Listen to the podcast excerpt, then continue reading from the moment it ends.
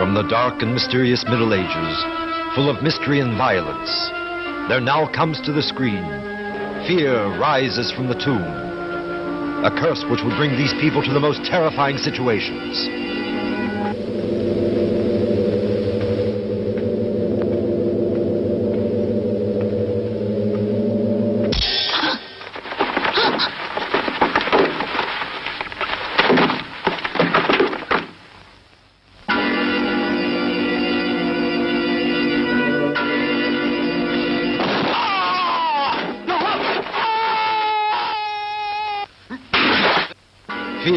Rises from the tomb. With Emma Cohen, Paul Naschy, Vic Winner, Christina Suriani, Betsabe Ruiz, and Helga Liné in the role of Maria.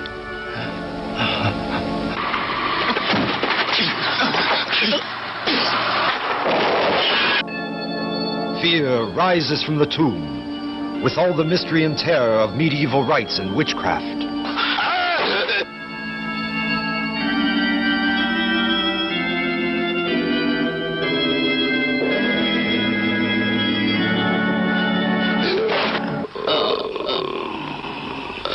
The infernal powers of evil persecuting these defenseless beings.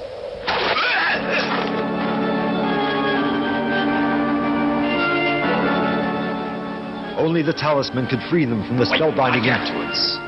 I'm right. Fear rises from the tomb. You'll sacrifice them during the rites. Only A terrifying experience. It will take you a long time to forget.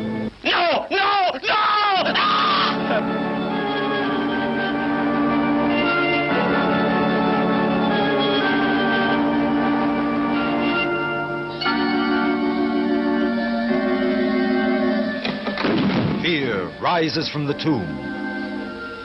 A Pro Films production.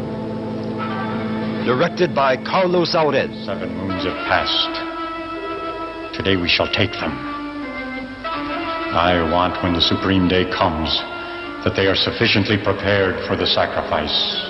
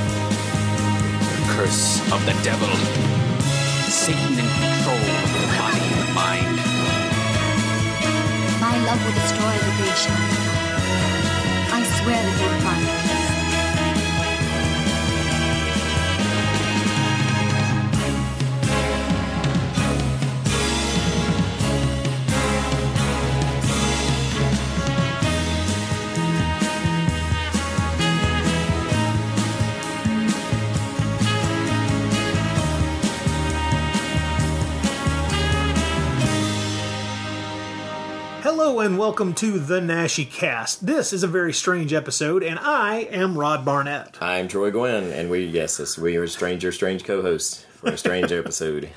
Yes, we're doing something a little different, and uh, to be honest, we do things differently occasionally, but this is the most different we've done in a little while. This is going to start a series of reoccurring podcasts in which we look back at films that we've already covered. Uh, in other words, we're revisiting some of the classic Paul Naschy films here on the show to see if years later we have anything new, fresh, or interesting to say about them. We've uh, looked back on films of ourselves covering these films, and they're amazing how grainy and uh, and how, how old, how young we look, and how uh, How much more hair I had. and now our, yeah our voices have changed since then, and, and you know Thinking of starting to adopt the uh, the Paul Naschy wig thing. the wig. I know we need the go bonus. with the, the various hair pieces. I might invest some money in that particular bit of That's right. technology. But no, today we are going to talk to you about primarily the show is going to feature uh, us looking back at one of our favorite Naschy films, Horror Rises from the Tomb. Which is uh, a a blast from the past. It's an episode that we covered uh, at length on the second episode of our podcast. If you would like a really in depth scene by scene look at the film, I will point you to that episode. It is still available. You can download it and go hunt it and uh, go hunt it out and uh, see you know see if you enjoy that kind of uh, in depth, point by point uh, examination of just what it means to have a catapult uh, in in your film, a literal Yeah. cat upult. Yeah. And uh, boy, we, we just didn't leave that one alone. And that, No, no. that, that was I think that was the, our first examination of the, the spring loaded cat. but uh, we're not going to do a that's scene by right. scene breakdown of that film again. We love it, and Yeah. I'm really glad to have been able to sit down and watch it again. Mm-hmm. Um, this was my umpteenth viewing of Horror Rises from the Tomb. I'm, I have no idea how many times Mm. I've seen that movie at this point. Yeah, I think the last time, I guess the last time I saw it was when we uh, hosted it at the old Black Raven Emporium when we hosted our Naschy nights and we showed. Yeah. Uh, that's probably the last time I've watched it. Uh, That may have been. That may have been. Yeah. Yeah. But uh, but yes, I mean I welcome any excuse. you know, I don't need need no excuse to watch it. But uh, yeah, the fun that we hope to have with this is just that um, as time has gone by and we've you know spent more time going through Naschy's films, uh, learned more about him, kind of you know essentially uh, soaked completely in the juices that flow from Paul Naschy. Kind of inhaled the musk and Yeah. absorbed as much of it as we possibly can. Right. We kind of wonder if our views on the films will alter or if there are things that we're going to see going back to these films that weren't apparent when we first covered them. So that will be uh, th- this kind of uh, subset of podcasts will be a uh, reoccurring feature of the Naschy cast. A lot, I I think a lot of what will trigger it too will be a Blu-ray release of which unfortunately has not happened with Horror Rises from the Tomb. But with the other two films we're going to discuss here, what you know, what prompted this was whenever uh, Naschy film is released to Blu-ray, regardless of the film, it's always big news, and we, we'll probably use that a lot of times as a excuse, a jumping point, like, oh, this is the film we should revisit now because now we have a nice Blu-ray of it. So you're uh, what you're saying is that people better start releasing more Blu-rays. Yeah, that's right. If they want to Paul keep, Naschy if they want to keep the the Naschy cast going, I mean, I can't imagine a stronger incentive for. I can't imagine a more crucial, vital, essential reason for all these companies to put out Blu-rays than, than, Than the to cause us to podcast? Yes, exactly. You might you might be incentivizing the lack of Paul Naschy podcast. I mean Paul Naschy Blu-ray releases. Pardon me. Oh my goodness. Well, so folks, uh, that is uh, that's going to be the meat of the podcast this evening. But also, before we get to that, we want to talk about, as Troy just brought up, a couple of recent Paul Naschy Blu-ray releases. So let's talk about them in uh, what would roughly be chronological order of the release of the Blu-ray. First up, let's talk about Crimson, which is the uh, French-made crime film that Paul Naschy made in uh, what year was it? 1974, I think. oh gosh, I believe that's about right. I believe, I think that's right. 1976. So, uh, mm, middle of his most fertile period, or Mm-hmm, I- I- maybe even saying, you know, kind of broaching the end of the really most productive series, Right. or, or, Which was kind of like from 72 to 76 at the yeah, 72. might, might even say, I mean, 72, 73 was when he was just man. He Oh, was yeah, the man about man about town, out. man. He was he was just you know Really. really really good. But So, uh, Crimson uh, is a film that has been released in the states on on DVD before.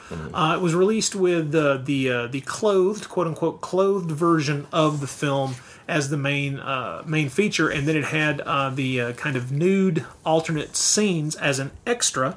And from my understanding, this is uh, the way the Blu-ray is set up as well. Am I correct?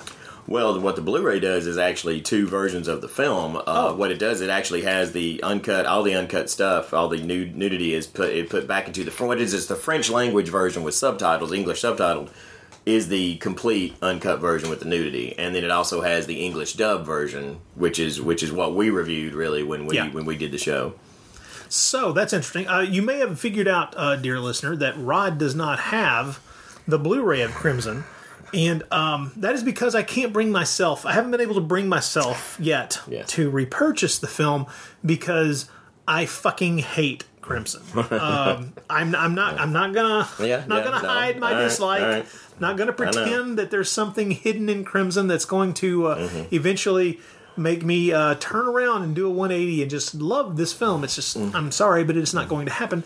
Uh, I'm not against rewatching it. It's just that You don't want um, to pay. You don't want to pay to do it. Correct. Mm-hmm. Uh, I still own my DVD of it, so if I ever had the the intense urge, I will say this: if the, the but it has both versions of the film on there, I do remember remarking when we Mm-hmm. talked about Crimson the first time that having those nude sequences in the film might have juiced the movie along a little bit better, might have actually added enough exploitative element to the film for me to feel like it was worth going through instead of suffering through. Um, so having that version of the film available and not just having those scenes as an added extra, uh, that's that's that's that's that's a good idea. I like that. That might encourage me to one day, if the price is right, pick that Blu-ray up. I'm not discouraging anyone who is a Paul Naschy fan from seeing Crimson because, quite honestly, there are people out there who like the film. True.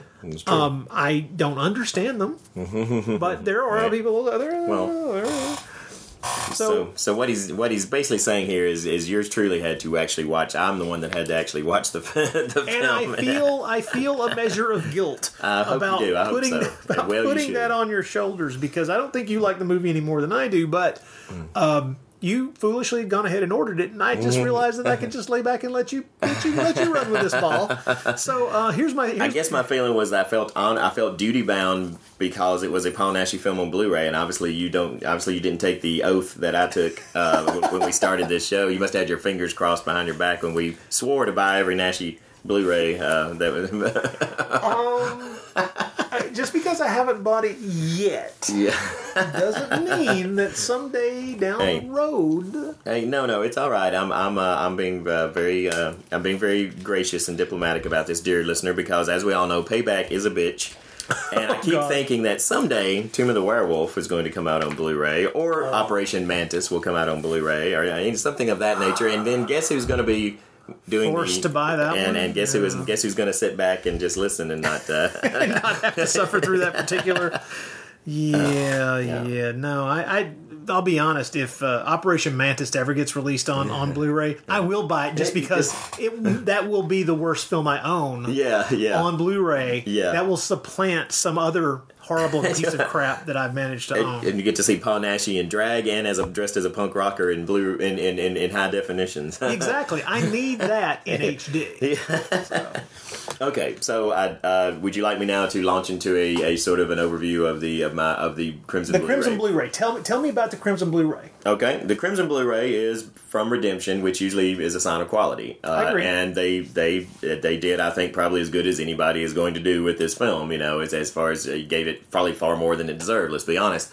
Not only does it, I mean, look very very good. I mean, probably as best it's going to look. Um, and it has two versions of the film, so you are seeing what I would imagine to be the complete uncut version. Uh, and you're also on top of it getting an audio commentary by Richard Harland Smith, who's a very respected name in the film film historian world. Yeah. I had said, I know I'd said when we first were discussing this that that Richard Harland Smith was going to do a, a, a commentary. That my hope was that well, I, w- I would have liked to have heard. I was I was actually kind of hoping that he liked the film because I wanted to hear him actually try and sell me on things So that I hadn't you, thought you, of you before. wanted you wanted to, see hear if- a yeah. smart a smart Yeah. film historian Yeah. Mm-hmm. defend the film. Right? Yeah. Um, pretty early on, it becomes clear that he's picking up a paycheck, and I do not mean that as a criticism of. He does an excellent job as he always does. Okay. But in the sense that I don't believe that he's particularly. I, I think what happened here was Redemption just said, "Hey, we got this property. We'd like to sweeten it with an audio commentary. Can you do your usual work, your usual magic on it?" Right. Um, because you can tell he goes out of his way through most of the commentary to not actually comment directly on the film. He does at points, but most of the time he's spinning an entire kind of history of all the people involved with it, every actor, and he does a great job of that. I mean, he's awesome wealth of information as far as a, lot of what he throws out there is kind of Euro cinema 101 for people who really know a lot about it, you know. So there's probably like, I mean, as far as kind of going into the the various genres that Crimson is trying to mix, you know, and the kind of the you know Crimson as and he says this himself at one point, you know, he certainly describes it well when he says Crimson is definitely a film that tries to throw everything against the wall and see what sticks, you know, because it's Right. you know, it's a crime caper, it's a gangland film, you know, like a, a Euro crime thriller. It's a uh, a mad, you know, it's a science fiction film, you know, it's a horror film, you know, and so he he takes a lot of the characters, the and and kind of goes into I think kind of pads out his commentary a lot with interesting but very off the track data about these particular character tropes, you know, or, or these character types, you know, archetypes that they're using. Yeah. Literally every single person that walks onto the screen, he's got some kind of filmography background, tells you interesting detail. You know, it's all like interesting stuff. But I see it as kind of you know, he's. I, I, didn't come off with the impression that this was something he was salivating to comment on. I think that again, I think he was probably just being a noted guy, a guy who does a great job of this, he's kind of picking up a paycheck. But it's a very interesting talk. Now he does throw out some interesting stuff. And he does. Uh, he's a big Victor Israel fan, so he, he gets a big kick out of. How can you not? Once you Oh, see, yeah. once you Oh, yeah. picked up on Victor Israel as a as a supporting Mm-hmm. character actor in a lot of these films, once you start noticing him and noticing how different he can look and, Mm. and the, the the commitment to his performance that he gives in everything you ever see, man, you can't do anything Oh, but be a Victor Israel fan. Yeah, yeah. So he, he he talks at length about him and points out interesting things about. It's true the character he plays in this film. I know we were like talking about. He we were kind of telling him like he's the you know the, the worst henchman in, in history. In other words, Yeah. he's the one who screws everything up from the beginning because he's the one who steals the pearl necklace. You know when they're trying to do the bank heist that sets off the alarm and just sets everything in motion and fucks everything up. But throughout the film, you know, one thing Smith points out in his commentary, and I hadn't thought about before, is is just kind of he points out that it really is kind of more interesting. What is Israel's attachment to these these? Every now and then in the film, there's several scenes where he'll pull out of his pocket and just it'll catch you know the, it'll catch him where he's looking at the pearls and just and it makes you kind of it's sort of a hidden thing of his character you never really know but like what is his fast what's he planning on doing with these or what's his fascination but it's it's almost a weird kind of childlike fascination with these pearls, you know, that that uh, that ends and ends up, of course, just ruins yeah. everything, you know. So it's things like that. He he says at one point he does say that he thinks that the film has a little bit more visual style as far as and he's, he talks about how the director uh, Fortuny, I believe his name is yeah. Juan the- he's, a, he's a Frenchman. Yeah, Yeah, he says that is uh, it often gets categorized as, as one of those just point point and shoot kind of you know directors. You know, not not much style does, but he but he, he does give he does credit the set director, especially the guy who did you know the lab you know that the doctor has you know in his in his home in his house. You know, is he he he points out a lot of interesting things about uh, the way that it's designed and those things like that. Says he, so he thinks the film overall has a little more style than than he gets credit for, but that's you know that's about the the furthest extent that he he goes uh, to say anything nice about the film. Uh, he doesn't run it down a lot either. You know, there's a couple of times when something ridiculous kind of happens, and he he's but he's a lot easier on it than we were. As far as like, especially with the odd bits of humor, the odd attempts, like the the whole bumbling henchman thing, where they're trying to cut the head off the, yeah, yeah. you know. that, Um, so that that drove me into a fit Mm. of rage. I'll be honest. Um, but uh, um, and he likes Sylvia Solar in it, and she is good in it. I mean, that's one thing. I was, she's actually pretty good in the film. You know, playing the doctor's wife. You Yeah, know, that's, yeah. that's um, one of the things I thought was interesting because I was going to see if he could clear this up. Was do you remember the? Do you remember the bizarre like Attila the Hun kind of dance scene when they first go in that club? That's just like that whole dance routine between the two like Tartars guys uh, and the woman. No, I don't remember it. I've blocked that out. Well, it's like this long, strange dance sequence uh, that's very obviously. I mean, you almost immediately realize it, it can't be from this film. It's got to be because it'll cut back to the sadist and his henchmen where they're in the bar and they're kind of like supposed to be watching this from the bar. But it's very obvious the whole film quality and everything is totally different. it's cut in from somewhere else. He, uh, Richard Harland Smith had one of the funniest comments I've ever heard on uh, uh, to describe the scene. He said, "He said this looks like a third season episode of Star Trek."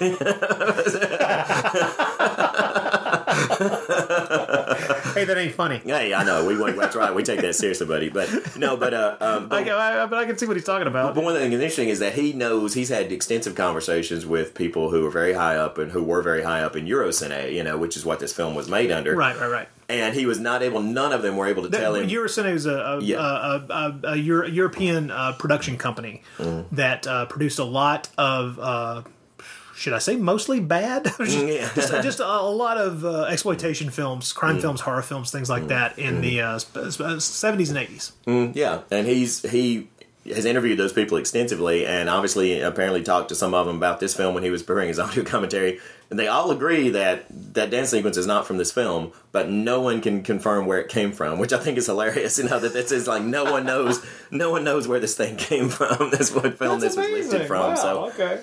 For me in watching the the film back again i mean it, it yeah it certainly did not improve uh, under further viewing one thing that did occur to me that i don't know that we said when we first covered the film that i realized is really one of the most major points parts of major problems with this overall story is the fact that Paul Naschy's character, whose name's Cernette, who gets the brain transplant, basically this sadist brain is put in his brain and turns him into a raping, killing madman. But we never get any sense of him before this. You know, we never get to know his Yeah. character. Yeah. We hear the other people in his gang talk about them with this kind of they all love him. They talk about how several of them at some point have said like, you know, I owe him this, but we needed a little more than that. I think we needed at least a couple of actual flashbacks to him before. Yeah, it's it's film. We need to be shown, not told, because Yeah. anything that we're told in a film, hmm. we can almost disregard Yeah. because that could be that could be false. That could be someone just saying something for some other ul- mm. ulterior motive, and. Yeah. therefore, if it's shown to us, that's a different matter entirely, and that's one of the tricks of film. If you show it to us, we believe it. If you tell us, we doubt it, and, Yeah. And it- that's a problem. Right, and, and and the problem with it was like it removes any real sense of tragedy of what finally happens to him because all we ever know of him in the, through this film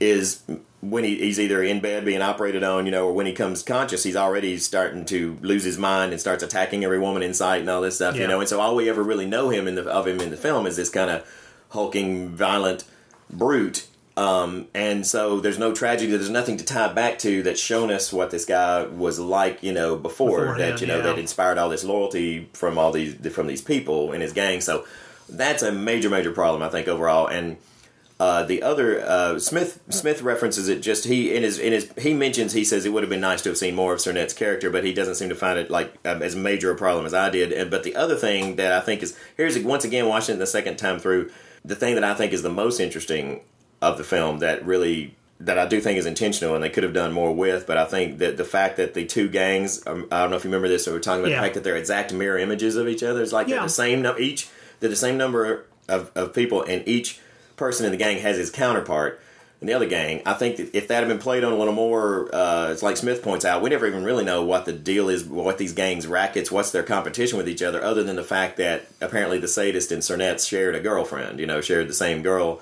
at some point. But I do like those. I do think that could have been really an interesting film part of the film if they had played that because I do think it was intentional that they did it that way. But again, it just sort of never really goes anywhere. But I think it's an interesting visual thing to realize. Oh, each person has their exact counterpart in the other gang. Um, but um, uh, to speak on the uncut stuff, the like you said before, if that adds some spice to any film, you know, especially a Yeah. girl film, there's certainly a lot of it. Um, there's certainly a lot of, of nudity and sex. Um, the first time, the first scene we get is the most, maybe the most awkwardly, you know, pun intended, inserted piece of nudity or sex I've ever seen in any film. It's when they bring Cernet's body, you know, when they bring him after he's been shot and they get back from the caper and they bring him into, you know, their hideaway. Uh, the other henchman, not Victor Israel, but his his buddy, you know, that um, suddenly goes upstairs and there's a girl up there, or she or he follows this girl up the stairs. You don't see this girl in the version you and I saw. This girl never shows up at all, but she's there. That's there. right. Yeah. But she's there at their hideaway. And in the uncut version, he just suddenly randomly, you know, they just brought back their leader who's like dying from a wound, you know, and he just suddenly follows this girls up the stairs, and they just do this totally like un- artless, you know, Artless sex, nude yeah. groping, groping of each, Yeah. you know. So, so we're off and running with that. Now, I will say that pretty much all the other instances of nudity are like do are do fit in the story, and and they are kind of where you would expect it. in They're they're nude versus clothed versions of Yeah. scenes that are in the other version of the film. like right? when Cernet's girlfriend, who used to be the sadist girlfriend, when they lure him to where they're going to kill him, you know, uh, at first they're, you know, she's in the censored version, you know, she's making out, they start to make out, and then he gets killed by Victor Israel and the other guy. Right. In this one, you know, they actually do a little, she gets totally naked, they do some up against the wall humping, you know, before he gets shot. Um, a lot of cases, a lot of a lot of cases of where it was like implied rape or it's actual rape. Um, like uh, when they take when they've taken Cernet's girlfriend and they have her. Remember they're putting out the cigarettes on her on her like body where they're torturing her. Yeah. Then they when in the uncut version they totally undress her and the other the woman fondles her for a while first, you know, and has kind of a lesbian scene with her, and then the other henchman, one of the henchmen comes in and rapes her, you know. So Man, you're really selling this D- this this Blu-ray to me. I got to tell you. and well, I tell you, like I said, I mean, if if if it makes films more interesting to people Well, that much, you know, it because does. I hate to. I, Well, well, I remember you- feeling bad saying this because you want to see when we- everything that was filmed for a movie, you want to see everything. But see, that's that. No, no. Y- yes, that's true. But that's not what I'm talking about. if nothing else, just to adjust, just to assess, like, does it improve a film or not? You know, and so. that's just it. It, it. it may sound crude. It may sound. Um. It, it may sound mean spirited or nasty, or it just may sound like Mm. uh, I'm an unrepentant teenage boy in a Mm-hmm. forty some odd year old man's body. But quite honestly. When you insert those kinds of, when you build that kind of thing into your storyline, Mm. It does add interest in that sometimes it's merely the shock of that being in the film. Sometimes it's it, it is the uh, the, the the allure of something that you don't see every day. You Yeah. don't see a gorgeous model's nude body Right. every day, and Right. it's putting those elements in a film is exploitive. It's Mm. there to put butts on seats to sell tickets. Mm. That's why they're in the film. But they also, if judiciously used, if placed in the Mm. right spots in the movie, they they draw your interest in a I'll admit prurient fashion, but at the same Yeah. time, anything Yeah. that Yeah. anything that adds a level of of uh, draw to your your film, if if used properly, can enhance and make the film not only better but also make the film more interesting from Mm. several different points of view. I'm not advocating that every film have nudity.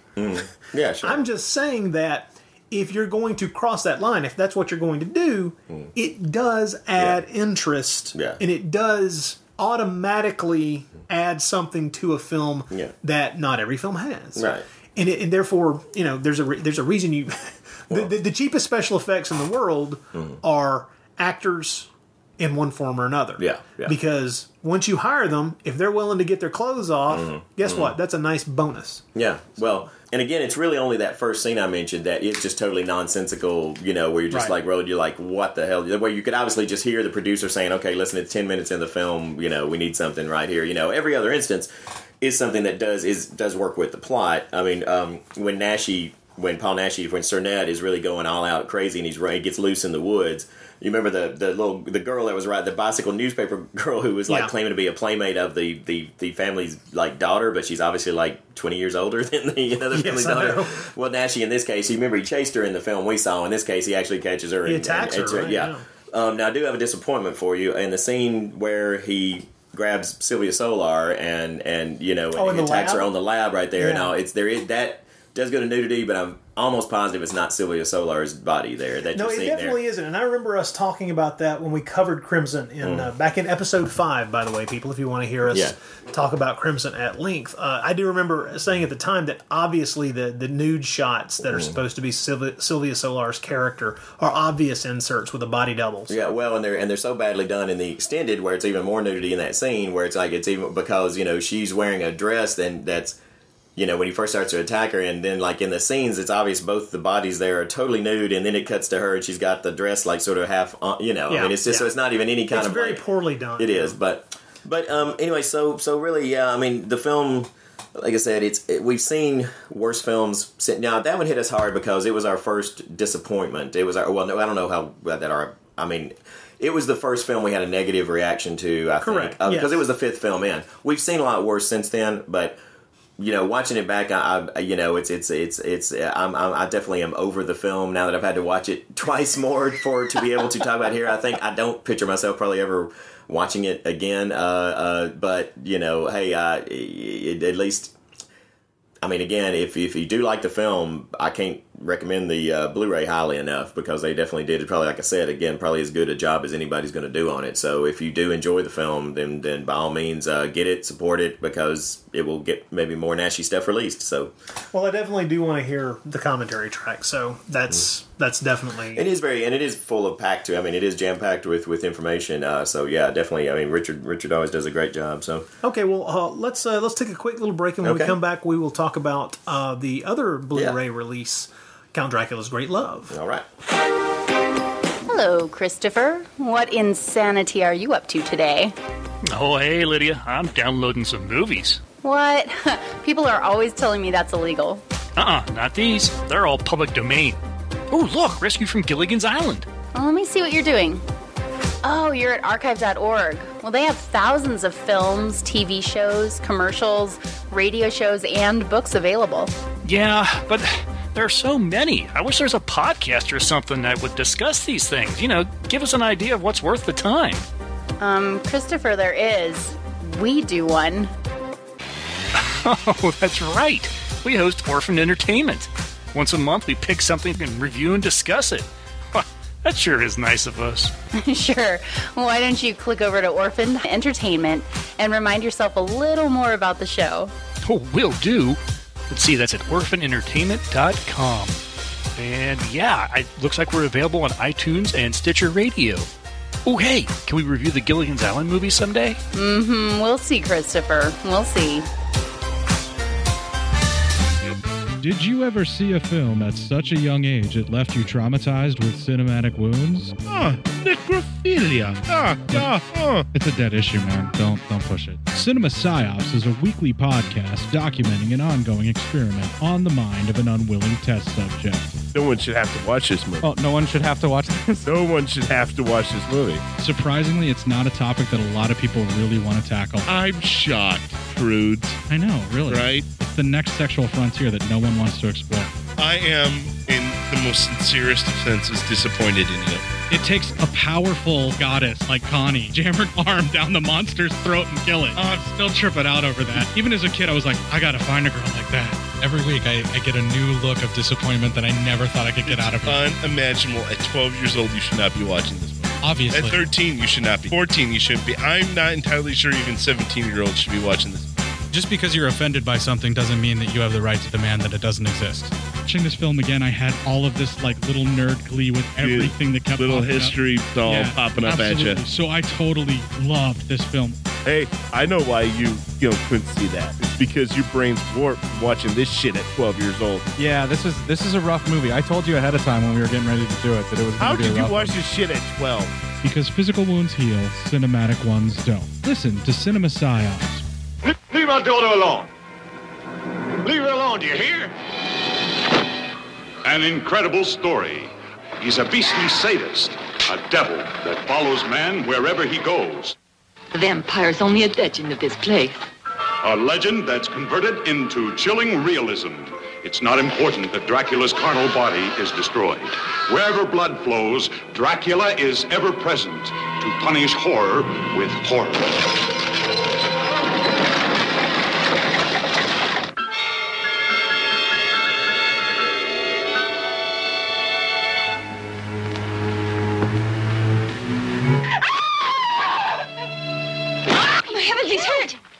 We weren't able to destroy Dracula in Borgo Pass and his terrible power. I'm scared, Marlene. You be quiet. He'll hear you.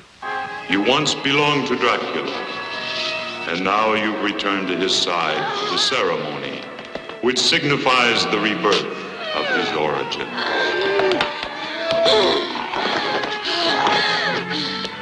A love story of good and evil, of life and death. Behind each kiss hides a horror of terrifying realism, a thousand times worse than death itself. No living woman is capable of resisting the diabolical influence of Dracula. Those women that have known his terrible embrace are forced to share his destiny. Count Dracula's Great Love with Paul Naschy, Rosanna Yanni, Haydée Politoff, Mirta Miller, Vic Winner, and the special appearance of Ingrid Garbo.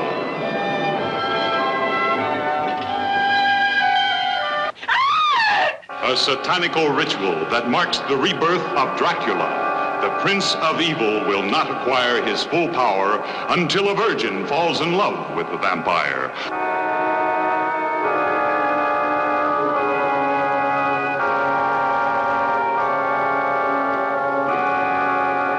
The most terrifying love story from beyond the tomb, in which terror is combined with romance, violence, and tenderness, love, and blood. Constant action that suspends you with fright. Something that will make you oh. feel the pleasure of fear. You won't be able to breathe after a terrifying scene because the next is more horrifying than the one before. We lucky Naschy fans uh-huh. have been gifted by Vinegar Syndrome uh-huh. with a Blu ray of one of the more notable non werewolf films Paul Naschy ever made. And of course, we're talking about Count Dracula's Great Love. Now, we of course covered this back Mhm, in uh, episode I don't remember, but it was fairly early Eight? on. I think. Yeah, it was. Was I it think, the I first think, I think it was in the first ten. I Oh, I can't remember. At any rate, Count Dracula's Great Love is uh, certainly a very notable Paul Naschy film. It's certainly a hit here in the States. Mhm. In one form or another, it's been on DVD over here because it was released as one of the uh, the many uh, Elvira DVD releases a long while back. But of course, that's far from being the most uh, auspicious way to Mhm. have a Paul Naschy film released to video. And I will say that I'm very, very, very, very pleased with this Blu-ray Oh, Wow, yeah. from Vinegar Syndrome. Yeah. It was also released, remember, as a double feature, uh, Cemetery Girls and I think Vampire Hookers. Yeah, and the Cemetery, and that is actually a fairly. That's actually probably been the best DVD release so far that we've seen of the film. Was the print they used for Cemetery Girls? I agree. I agree. so. But I hate that title. Well, of course. I mean, yeah, it's a, it's a terrible title, but yeah. Uh, yeah, yeah, yeah.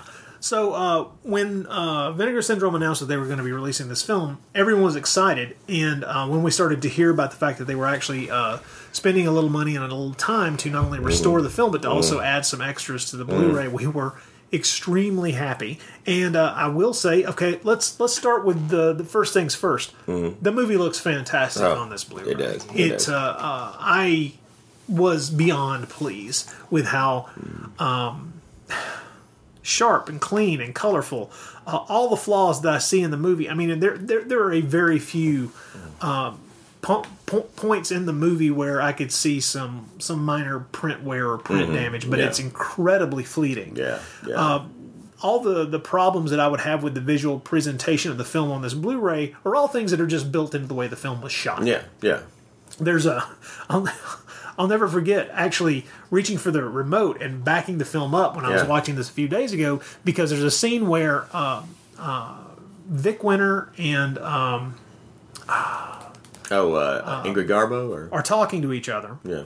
out in the out, Oh, in, yeah. out in the woods, and for and, and for some reason they go slightly out of focus, and the focus it's it's almost as if the cam- and it, it seems the cameraman for whatever reason racked the focus to this Mm-hmm. bush or this mm-hmm. limb of a mm-hmm. bush mm-hmm. that's kind of in the foreground in front of them, Yeah. And so that's in sharp focus, and they're kind of fuzzy behind it. And it was, and it wasn't so just a moment ago as they walked toward the camera. And it's just one of those little irritating things where it's just like, oh, they, they should have done that one again. I, I really, I really don't think that. I really don't think, considering that they continued to talk, Yeah. that the idea was to have them in soft focus.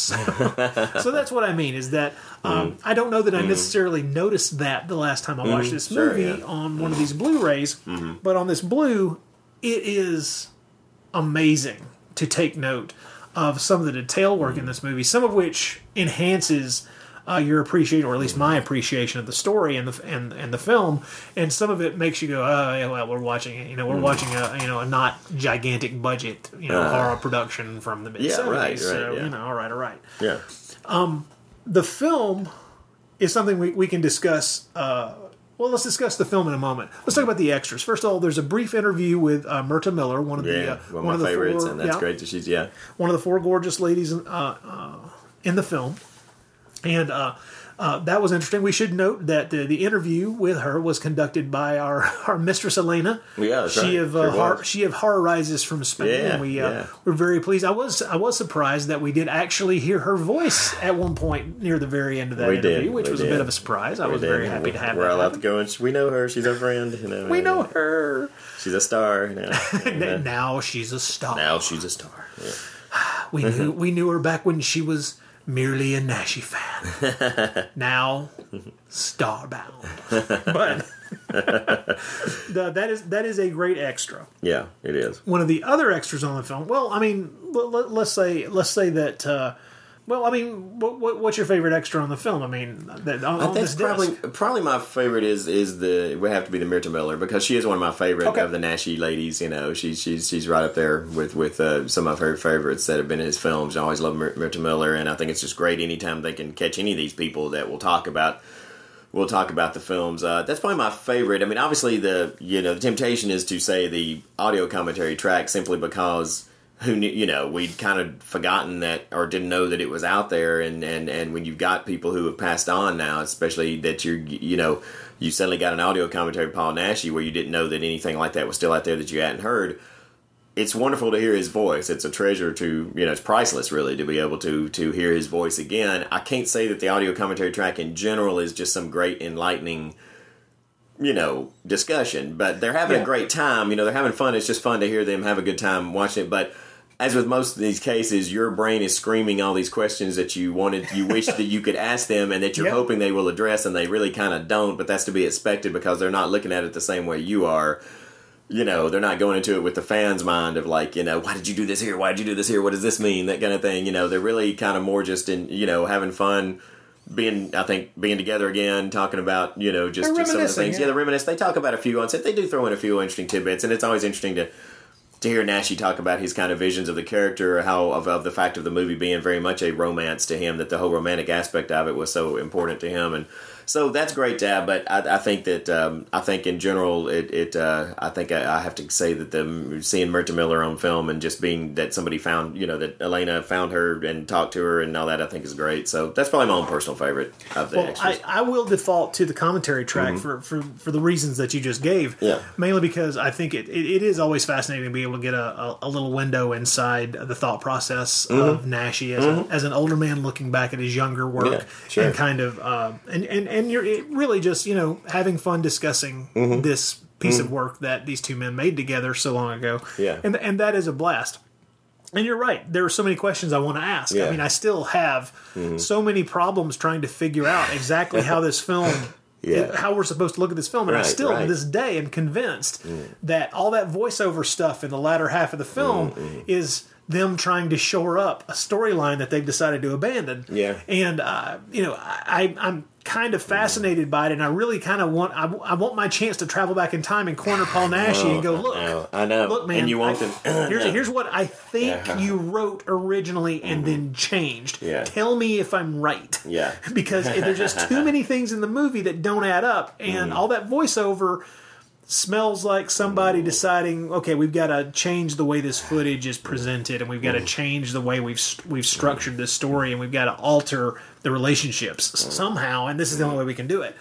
And um, so I, I guess by that statement, it's Mhm. not it's not too hard to imagine or not too hard to figure out that I have some problems with the narrative structure of Count Dracula's Oh. Great Love because Yeah, I think that quite did. honestly, Yeah. it's it's narratively it's as messy as I can imagine a really fun, interesting film that I enjoy. Mm. I was about to say, yeah, it's about Yeah. as yeah, it's about as messy as, as I mean, I love this film, but yeah, for a film that I just really thoroughly enjoy, always enjoy watching, and and will continue to watch as I go on through life every now and then. It's a film I'll Yeah. return to. Yeah, very few films can I say that for, and and it have that bad a- that much problems with the story, you know. But that's just you know, And, and there there are multiple problems. I'm not going to go into them here. If you've not Yeah, seen yeah. if you've not seen Count Dracula's Great Love and you have any interest whatsoever, I'm not going to spoil the film for you. But there are uh, some severe questions I have. Please Mm. go watch the film and then uh, go back and pull down uh, our episode on on the film where I think we go into depth Mm. with my frustrations with some of the well, and your frustrations as well with some of the Oh, yeah. the, the narrative Well- the narrative well, leaps and I mean- strange strange things that happen I- the story. Yeah, I still contend that they. I think that they should have just knocked that. I mean, that narration just shouldn't even be there. I mean, I think by the time you've got that point in the film, it's gone so far. You know, into Crazy Town. well, you know, I, I, I, I'm not. I wrote uh, a little while back. I kind of wrote a, a reassessment of the film because it's the first Count Dracula's Great Love. I actually watched a few months ago, and it was really the first time I'd watched a Naschy film without any podcast related purpose. You know, I mean, since we started it, you know, Okay. because we've watched so many Naschy films, and we're always kind of watching that next one and working towards the next podcast. And then we showed, you know, we hosted several Naschy nights at the Black Raven. Right. But as far as just pulling a Naschy film off the shelf for my own pure enjoyment, just on a whim, you know, without any like, oh, I've got to do this because I've got to prepare for this we're doing or this we're doing. You know, Count Dracula's Great Love was the first time I'd done that really since we had started the podcast. So just kind of let, let the movie just absorb me again, and I, I wrote kind of a, a- assessment of it that I posted on our NaschyCast page. But one of the things that I um, you know, had uh, had had had said in there is that you know I think that the film, if they had just knocked out that, forgot about all that voiceover, and just you know, it, I think it would have because the film is so visually stunning and beautiful. I think it would have been almost like this closest thing to a Jean Rollin film that Paul Naschy would have ever done. I think it could have Yes. to capturing that kind of feel of where okay, this is just visual poetry. There's not any real. Stop trying to hang on to something story wise here that you can you know that's going to make it all make sense. I think that. I think they needed to totally eliminate the Dracula's daughter subplot. Now I realize Yes. the reason. I realize that even though you know, Naschy, that's another thing he doesn't really address directly in the audio commentary. Although he does at one point say that there was talk about a sequel, but he never says. He never directly says. But and it was going to focus on his daughter there, but. I think that subplot should have totally been gone. You know, the Dracula's daughter resurrection thing should have been gone. And I also think if they just had condensed if they had just made that whole last third of the film not take so many days and nights, but had maybe condensed it into maybe a couple of nights instead of making it happen over like five or six, where it's just like, oh, now it's Yeah. not again, now it's day again, now it's not again, you know, and it's I just, understand. Yeah, I agree. and I'm saying this more from just again, among personally, I, I look past that stuff and I love the movie. But when we showed this, at I, I do feel like it's the movie that people that connected the least overall with the audience when we showed it at Black Raven Emporium. You know, I, the impression I got that was the, of all the films we showed. Even though we tried to from the first when we were setting up the film and explaining to people, we did kind of the very first say like this film's strengths are visual. You know, you just have to kind of go with it. You know, the plot gets kind of convoluted. We tried to prepare them for that. I still sensed a lot of, of kind of restlessness from people that it just didn't quite get them the way I think it was probably. It's not that it was hated by any reason. I mean, I think that they still, I could tell they still enjoyed a lot of aspects of it. I mean, they loved, you know, I still remember the great moments when the female vampires like j- suddenly take that leap up onto the roof of the house. I remember the whole audience just suddenly gasping, like you know, and I even heard Oh, one, I even heard one person shot. saying like, "Man, didn't see that coming." You know, I mean, it's just it's one of those things just out of nowhere. Uh, there's some of those visual things like where he's drains her blood by stabbing the knife through her neck. That's really just an incredible Yeah. scene. I, the people did respond to that, but again, those are things all visual. But when it was getting through that whole where that story just kept getting more and more, you know, just creeping along as far as you know, going from day to night to day to night, and just you know, it's going. I could I could definitely sense some sense some shuffling, some restlessness in Yeah. people, and, And and it- talking to people after the screenings. You know, there was Yeah. kind of the people were just like. You know, and then they came back the next night and saw Hunchback in the Morgue and totally won them. Some of the people came Oh, back, yeah. and I told because I told them I said come back tomorrow and see Hunchback in the Morgue, and several of them did, and they were like, "Yeah, you're right. That's a much better film." You know, Oh, well, but- Hunchback is a much better film. yeah, but anyway, but that's that's I you know I, I for me personally I can look past all that stuff because I do personally love the film, but I just think that it's it's it's it's one that did seem like uh uh you know you just almost have to to to really be ready to let go of plot cohesion, yes. you know. Well, that's the thing, and I'm I I won't I won't go into depth in this, but I'm still utterly and completely convinced that the original version of that film, uh, the original version of the script, had that um, that female vampire that i- is quote unquote you know that the, the, the is quote unquote almost resurrected in the film. Yeah. I'm utterly and completely convinced that that is Count Dracula's great love, and they rewrote it to be his daughter after the mm. fact mm-hmm. because of mm-hmm. all the production problems they had when those mm. ac- when the accident uh, occurred. Uh, yeah, you that makes sense, man. You could totally be right. I wouldn't I wouldn't doubt it. I would not doubt That's it. that is what it seems to me to be the most mm. logical and obvious thing. It fits within it fits within the the usual romantic plotting that uh, Naschy would do in one of these films. Mm-hmm. It fits well. It fits within the structure of what he's doing as a character in the first half of the film, where it's almost as if he needs some woman to specifically use her blood, someone who al- that has fallen in love with him, to allow him to use her to resurrect his true love. And, it, and it just seems to me that that's um, that is probably the way it was originally written, and the the clumsy way in which that female vampire character exits the storyline Yeah. is just. I'll leave it at that, folks. But Yeah, right, right. needless to say, this is the best presentation I've ever seen of this movie. Oh, no question. And I'll, I'm hard pressed to imagine a better presentation unless somebody wants to take on the task Oh, man, of just finding more extras or creating more yeah, extras something, or something like that. like that. I mean, God, you're right. I mean, this. Yeah, I can't imagine. Can't imagine it looking any better. And this film is just is is beautiful. And the uh, I, another thing I'd written uh, when when I'd reassessed it was that uh, I I was because I, don't know how much I mentioned it. I may have mentioned it in our original podcast, but just how impressed I am with the chemistry between the four actresses. You know, Yes. to, to basically be you know here we are to be have our blood drained and be vamps and all that, and one of us is going to be the heroine and the rest of us are going to be vamps. But the fact that you don't know, the fact that their chemistry is so good together, it, it's a long time before you can start to pick out who's going to be that person. Who's going to be the last girl, as they call it, or who's going to be really The final end up being girl, the yeah. final girl? Who's going to be? Who's going to be? Because uh, they all are very seem to be very three dimensional characters, and they all get equal time, and their interplay with each other, their interaction with each other, really makes you believe that these could all be four college students, which is what they're supposed to be. Like they all knew each other from school, so I will say that I still have the same problem. There's only one minor problem I have with any of the four female uh, Oh, with Mirta, with were you talking about with Mirta Oh, Miller no, no, being no, so no. annoying as the No, cat? I- I- yeah, yeah, yeah. She's she she is an annoying character, but that's that that's not the irritating thing, or the the odd thing, I should say. It's not irritating. Mm. right. It's that I still feel that uh, Rosanna Yanni Mm. is too modern looking because this is a period piece, and it's Mm. it's a it's a film set in the uh, uh, late 1800s, early 1900s, Mm-hmm. And Rosanna Yanni, uh, just her look Mm-hmm. there's something about her that screams, you know, late 20th century to me instead Hmm, interesting. of Uh, yeah, period. yeah. And that is that may just be something that I'm bringing to the film that I can't get rid of. Well, and it's also But- interesting though that it, that's just because she's her character is the one who's by far the most uh, uninhibited. You know, Yes, she's the one who's yes. the most modern as far as sexuality goes. You know, of the Right. of the four. And I, and that brings up something. I, another thing I would have loved to ask either director or the cinematographer or whatever is is because I, I think it's interesting that even though Rosanna Yanni is the last of the girls to be turned into a vamp.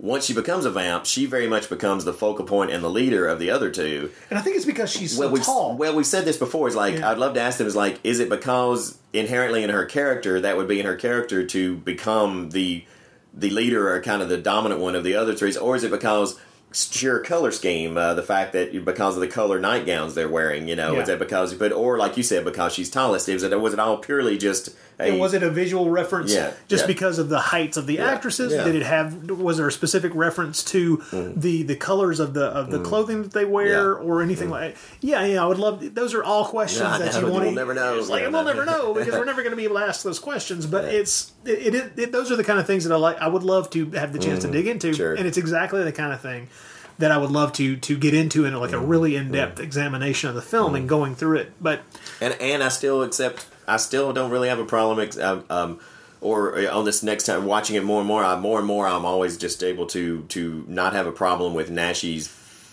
being physically what you would think would be wrong for Dracula. And I actually think he makes it. yeah, I don't think I, I don't I don't have a problem. really, with I that. don't. Really, I thought I would, you know, or or you would think you would, based on when you think about it, you think of of, of kind of Naschy's look and his physique and Dracula, what you come and think of it. But one thing I do love on the audio commentary is the fact that Naschy himself points out.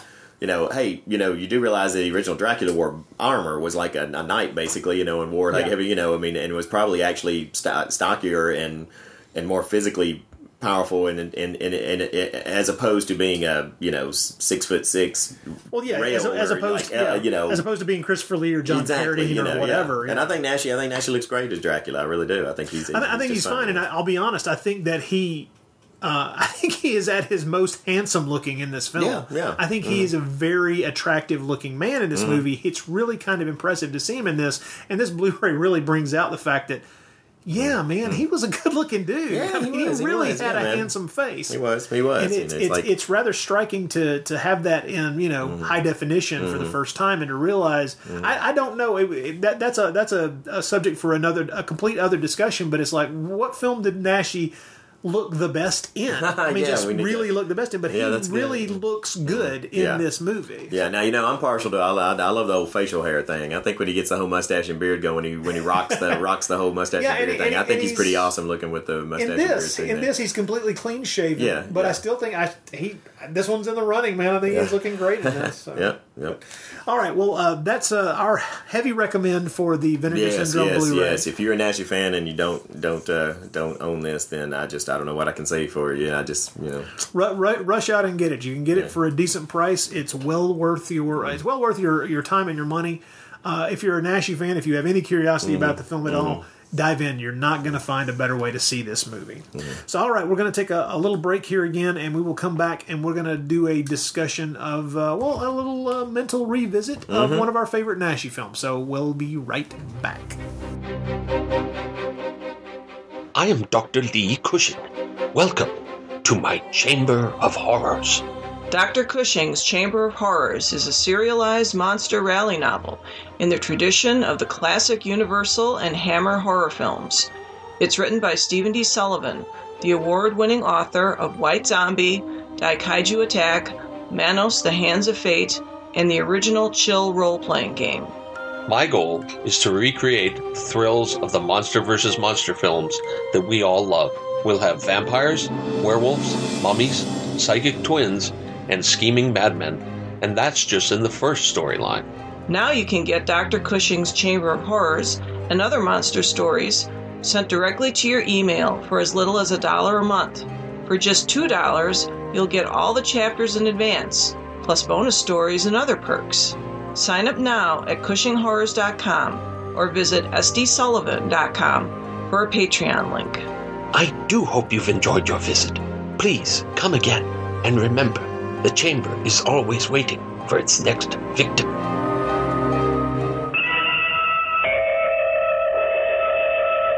If the talisman Thor is placed on the forehead of the evil reincarnated spirit, that spirit will be definitely destroyed. During the day, these evil spirits have no power. When the reincarnated spirit is feminine, these amulets serve no purpose. They can only be destroyed if a young woman with a pure soul is capable in the attempt of piercing its heart with a silver needle. A silver needle.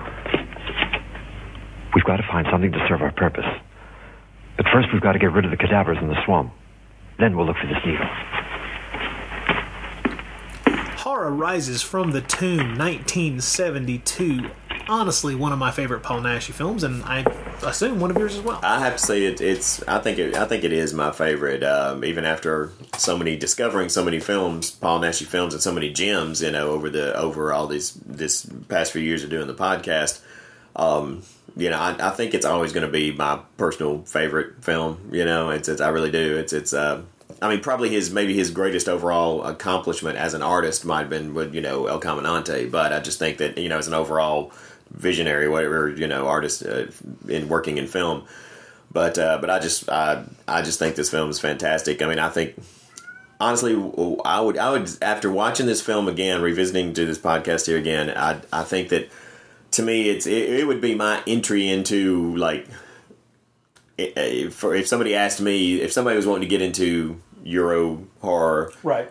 And said, "Hey, give me one film from each country." You know, I mean, this would be my Spanish entry, man. I mean, this would probably be the one that I would, and and I do consider it overall. yeah, yeah. And I know, I know, a lot of people believe me. There's others you could throw out that would be that Yeah. would be. Uh, you could make a case for a lot of other great ones out there. You know, Tombs of the Blind Dead. You know, Exactly. Dr. Orloff. That's- You that's- know, yeah, that's where I was You go, make strong cases, but to me, this is this to me is is uh is is uh is is the one that I would give them for the you know as as as as the the, the Spanish you know the Spanish to Spanish entry in that Spanish particular- entry. Yeah, yeah. Um, That, that, that- I, I understand exactly what you Mm-hmm. mean. It, it is a film that I have pointed to on multiple occasions for people to say to them, if you have Mm-hmm. never seen one and you're curious, um, start with this one Mhm. because I think that it's uh, it's got so many Mm-hmm. different elements, uh, and it comes at them in such an intriguing way and such in a, in a way that you've not really ever seen in some other Mm-hmm.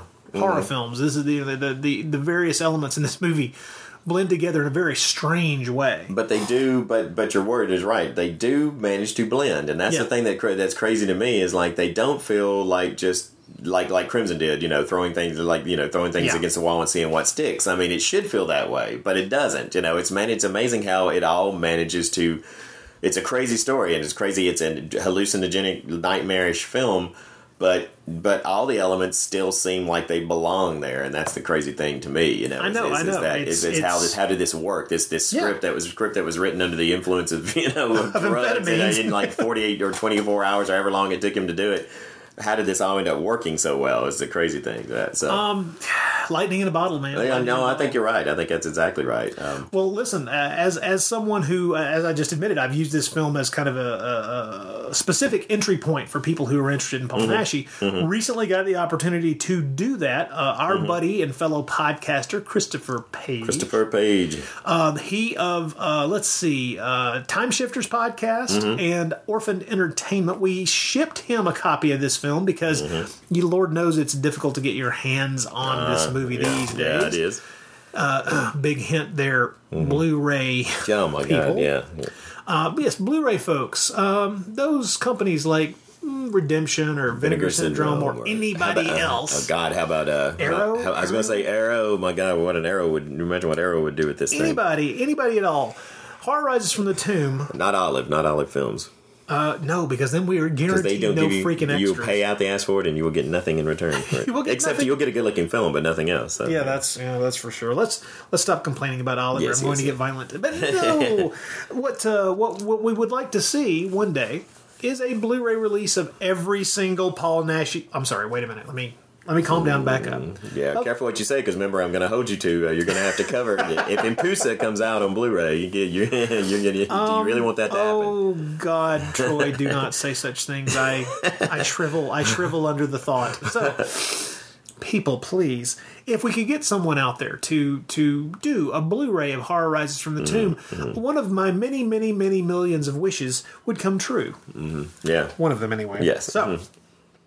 This is a film that uh, I was very happy to be able to present to uh, Christopher to have him uh, take a look at this because he was he was Naschy curious, and so, and so I wanted to see what his reaction to the film would be, and he was he was nice enough to uh, uh, record us a nice little voicemail and let us know his thoughts after having finally seen Horror Rises from the Tomb. So here's Christopher. All right.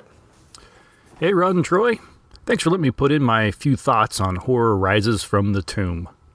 I know this is a revisit for both of you, but it was a first time watch for me. Well, sort of. My first time watch actually stretched into about four attempts at finishing. I typically have to wait till fairly late in the evening before I can start one of my movies. And honestly, I kept falling asleep. This isn't exactly paced at a breakneck speed, and it failed to excite me enough to keep my eyes open.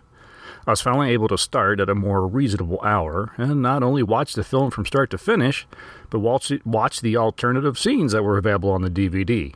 Well, more on those later. Now, don't take me falling asleep as me not liking the movie. It was a fun watch. I just wish every action and subsequent death wasn't followed by everyone gathering around the fireplace to have a drink.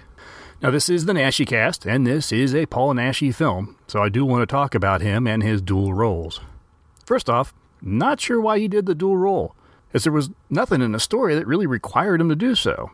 Oh, there was something about his family and the land, and but etc. But that could have been handled with a sentence or two, and then the parts played by different actors. My guess is he wanted to make sure he got up close and personal with as many of the female cast as possible. All that aside, he was the definition of cool in both roles. Whether resurrecting his dead wife or sipping whiskey in the library, he was cool, collected, and in charge. And damn straight it was going to take two shotgun blasts to take him down. Now, I mentioned the female cast. Well, who can blame Mr. Naschy for wanting to snuggle up close to these incredible women? One is, of course, the beautiful Helga Liné. I mean, what can I say that hasn't been said? If any woman can properly share a screen with Naschy, it's Liné. Another standout is Cristina Suriani as Paula, the beautiful girlfriend of undeserving Maurice. And uh, did he and Paula have sex while Hugo and Sylvia just hung out in the other room? Anyway, I liked her. She reminded me of a girl I went to school with. She had that same tall body with a naturally blank stare. All the women were fantastic, and all were so 70s. Their hair, their faces, their hair. But the true star for me, the standout that stayed with me even when I dozed off all those times, Emma Cohen. There is something special about that woman. Her sad but sparkling eyes, her, her good sense to wear pants before hunting evil. Oh, I need more Emma in my life. Oh, I wanted to talk about the alternate scenes. These were scenes nearly identical to the scenes that were in the film, but with the nudity either excised by editing or reshot entirely with, a, with more wardrobe. I have to admit that this would have felt more like a horror movie with these scenes in place. When every death is preceded by a stripping murderer or victim, it becomes less about the terror and more about the titillation in the skin. Just an observation. I'm curious to hear what your thoughts are on that, though. Well, thanks for getting me to finally watch the movie. Slow as it may be, it is a fun watch and one I'll watch again. Whether I make it all the way through or not, well, we'll see. So I have sent a hit team to Christopher's home. Yes. And he will be assassinated. No, uh, yes, I was gonna say, are we, if we read between the lines, I think we could maybe color him underwhelmed. Would you say? well, he did seem to enjoy the film, but I think that he has the problem with the the film that I think that unfortunately a lot of modern viewers will have, which is there's a there's a very different type of pacing that I think modern audiences are used to in a film. And what you and I may thoroughly enjoy as uh, uh, building atmosphere, is something that I think that a lot of people don't have the patience for necessarily. Once the film Mm. gets to a certain point, they may enjoy the movie enough to overlook the fact that they were quote unquote bored Mm-hmm. uh, during you know the first act or the first half of a film. But the uh, the his reaction to it and having tr- having trouble. Well, he admits to having trouble staying awake because he was he was Well, sure, 'cause he was trying to watch trying it, to watch yeah. it late at night. Right, sure. But to to even still have that reaction when Mm. sitting down and watching it from beginning to end all in one shot, just I, I think it's just that there are certain um, I won't say requirements, but there are certain um, ex- expectations, I should say, for um, modern audiences for a film that if it doesn't, you know, in other words, if it doesn't like reach out and, and smack you around the head and face Mm-hmm, area, you know, in one way or another. Uh, it's just it, it, it's not going to it's not going to be something that you feel attracted to immediately. Well, and, and one thing I thought about was because I'm I'm you know really just getting as we both are you know we've been delighted to to meet Christopher and, and get to know him, but we you know we're still just getting to know him, and so I actually kind of was trying to I, I was not really sure what his level of uh, familiarity with Euro horror is at this point because one of the things after hearing his his the thing he sent in his comments on it, I wanted to ask him what was his ex- idea of a Euro horror film that is fast that that clips along at the pace that he would prefer it to. In other words, like that's Yeah. not not a Euro crime thriller, but an actual horror film that's a Euro horror film. I'd like to know if he has an example of like, well, here's a film, here's a Euro horror film that I really thought was like exciting and really like I liked its pace because you know I'm having trouble thinking of one that that really you know would would would top uh, horror rises for uh, how much kind of mayhem there is that happens periodically Well, through the film. I I'll say that. I, I'll tell you, I, I did, will say that I think that you and I think about um, well, first of all, I, I can I And, can and like you said, it depends on what you find interesting. It depends on Right. what, what you consider what captures your attention. Right. Because what captures your attention isn't always necessarily something that's action or moving fast or something like that. Is now it's what captures our attention that we think is engrossing enough that keeps us into the film might not be what he he might Right, not right, find an element that's interesting. and I can see Christopher's point of view up to a point because once you get past the you know the uh, the decapitation at the beginning of the Right, film, right. The, the hanging of Lena Lena uh, I mean uh, Lena, the hanging Helga of Liné's. Helga Liné's character at the beginning of the film. Mm. The movie then settles into the modern day, aka the early 1970s, and tells and tells its story, giving you know showing you these characters and, and lining up the relationships before we get to the before we get out into the country where the horror element starts to take hold and mm-hmm. all the, the the disparate elements begin to, be, to, to to take shape and kind of mm-hmm. coalesce into mm-hmm. the finding of the decapitated head, the bur- you know the buried decapitated head, and the, the resurrection of Alaric de Marnac, and and then things you know spiral into the the massive collection of bizarre horror tropes thrown mm-hmm. together and mm-hmm. and spun into a strange web mm-hmm. that we've all come to know and love as horror rises from the tomb. So if like I say, I can see his point of view if you're wanting that kind of thing, the, the kind of thing that the last half of the film has, or the last you know Mm. forty minutes of the film has, that that uh, you want that spread out throughout the entire film. The thing is, that's that's not how that's not how this film. and It's not how a whole lot of films of the type of Mhm. that of the genre Mhm. from that period are done because the, the I won't I won't refer to it as slow build because that's not really what we're talking about here. It's not a slow burn. It's not a slow build. It's that there's a sense of setting place and setting atmosphere that either you have the patience for or you look for and enjoy in a story, um, or you don't. Yeah. And uh, he seems to have enjoyed the film enough. I know. I know. yeah, he's, I I know he's. I know he's now gone on to see uh, uh, at least one more Naschy film. I, I think he sat down and watched uh, uh, Doctor Jekyll and the Werewolf. Oh, cool. Okay. And I'll be- I'd I'll be to know what interested- He, yeah, I'd love to know what he thinks about that. Now he does get points for falling in love with Emma Cohen because we all did, you know, we all have, you know, because she's yeah, just I mean, yeah, she and she does really kind of steal the show. You know, I mean, really, ultimately, she and one of the things I love about the film is that uh, that is is how is that, that there's no real like kind of focal hero for so long through the film. I mean, through all the film. so that's one of the things that I think it's fa- I know I think it's fascinating. The film you keep thinking, okay, okay, here's our hero. Okay, no, no, he's on the side that now he's been possessed, and so it's going to be this. Oh no, now he's dead, or it's going to be I mean, which of the women? Okay, this is going to be our heroine. No, it's not her. You know, and so it, it takes so long before we suddenly finally realize that Emma Cohen has been our heroine all along. She's actually been was going to be our our our our, our Final character. You know, yeah, and uh, but but but the um, just the film. I don't know how much you should I mention or talk about the ending in this, or did you would you prefer Oh, I, not I, to? Because I, I, don't know. Honestly, I, I think it's just fine too because Yeah. um, yes, I, I will say right now, if uh, for the next few minutes we're going to discuss a few spoilers. If you care about that one way or another, be aware. Skip forward, something along those lines. But yeah, go right, go right. Well, just gonna say, uh, I I think the whole ending of the film because even though yeah she is the manages to survive, it's like she's pretty much just kind of shattered by the end. I mean, it's one of Oh, those hell, films where yeah. just literally like every you know everybody is either dead or just totally like blasted mentally by the end of this film. I mean, just the fact that she.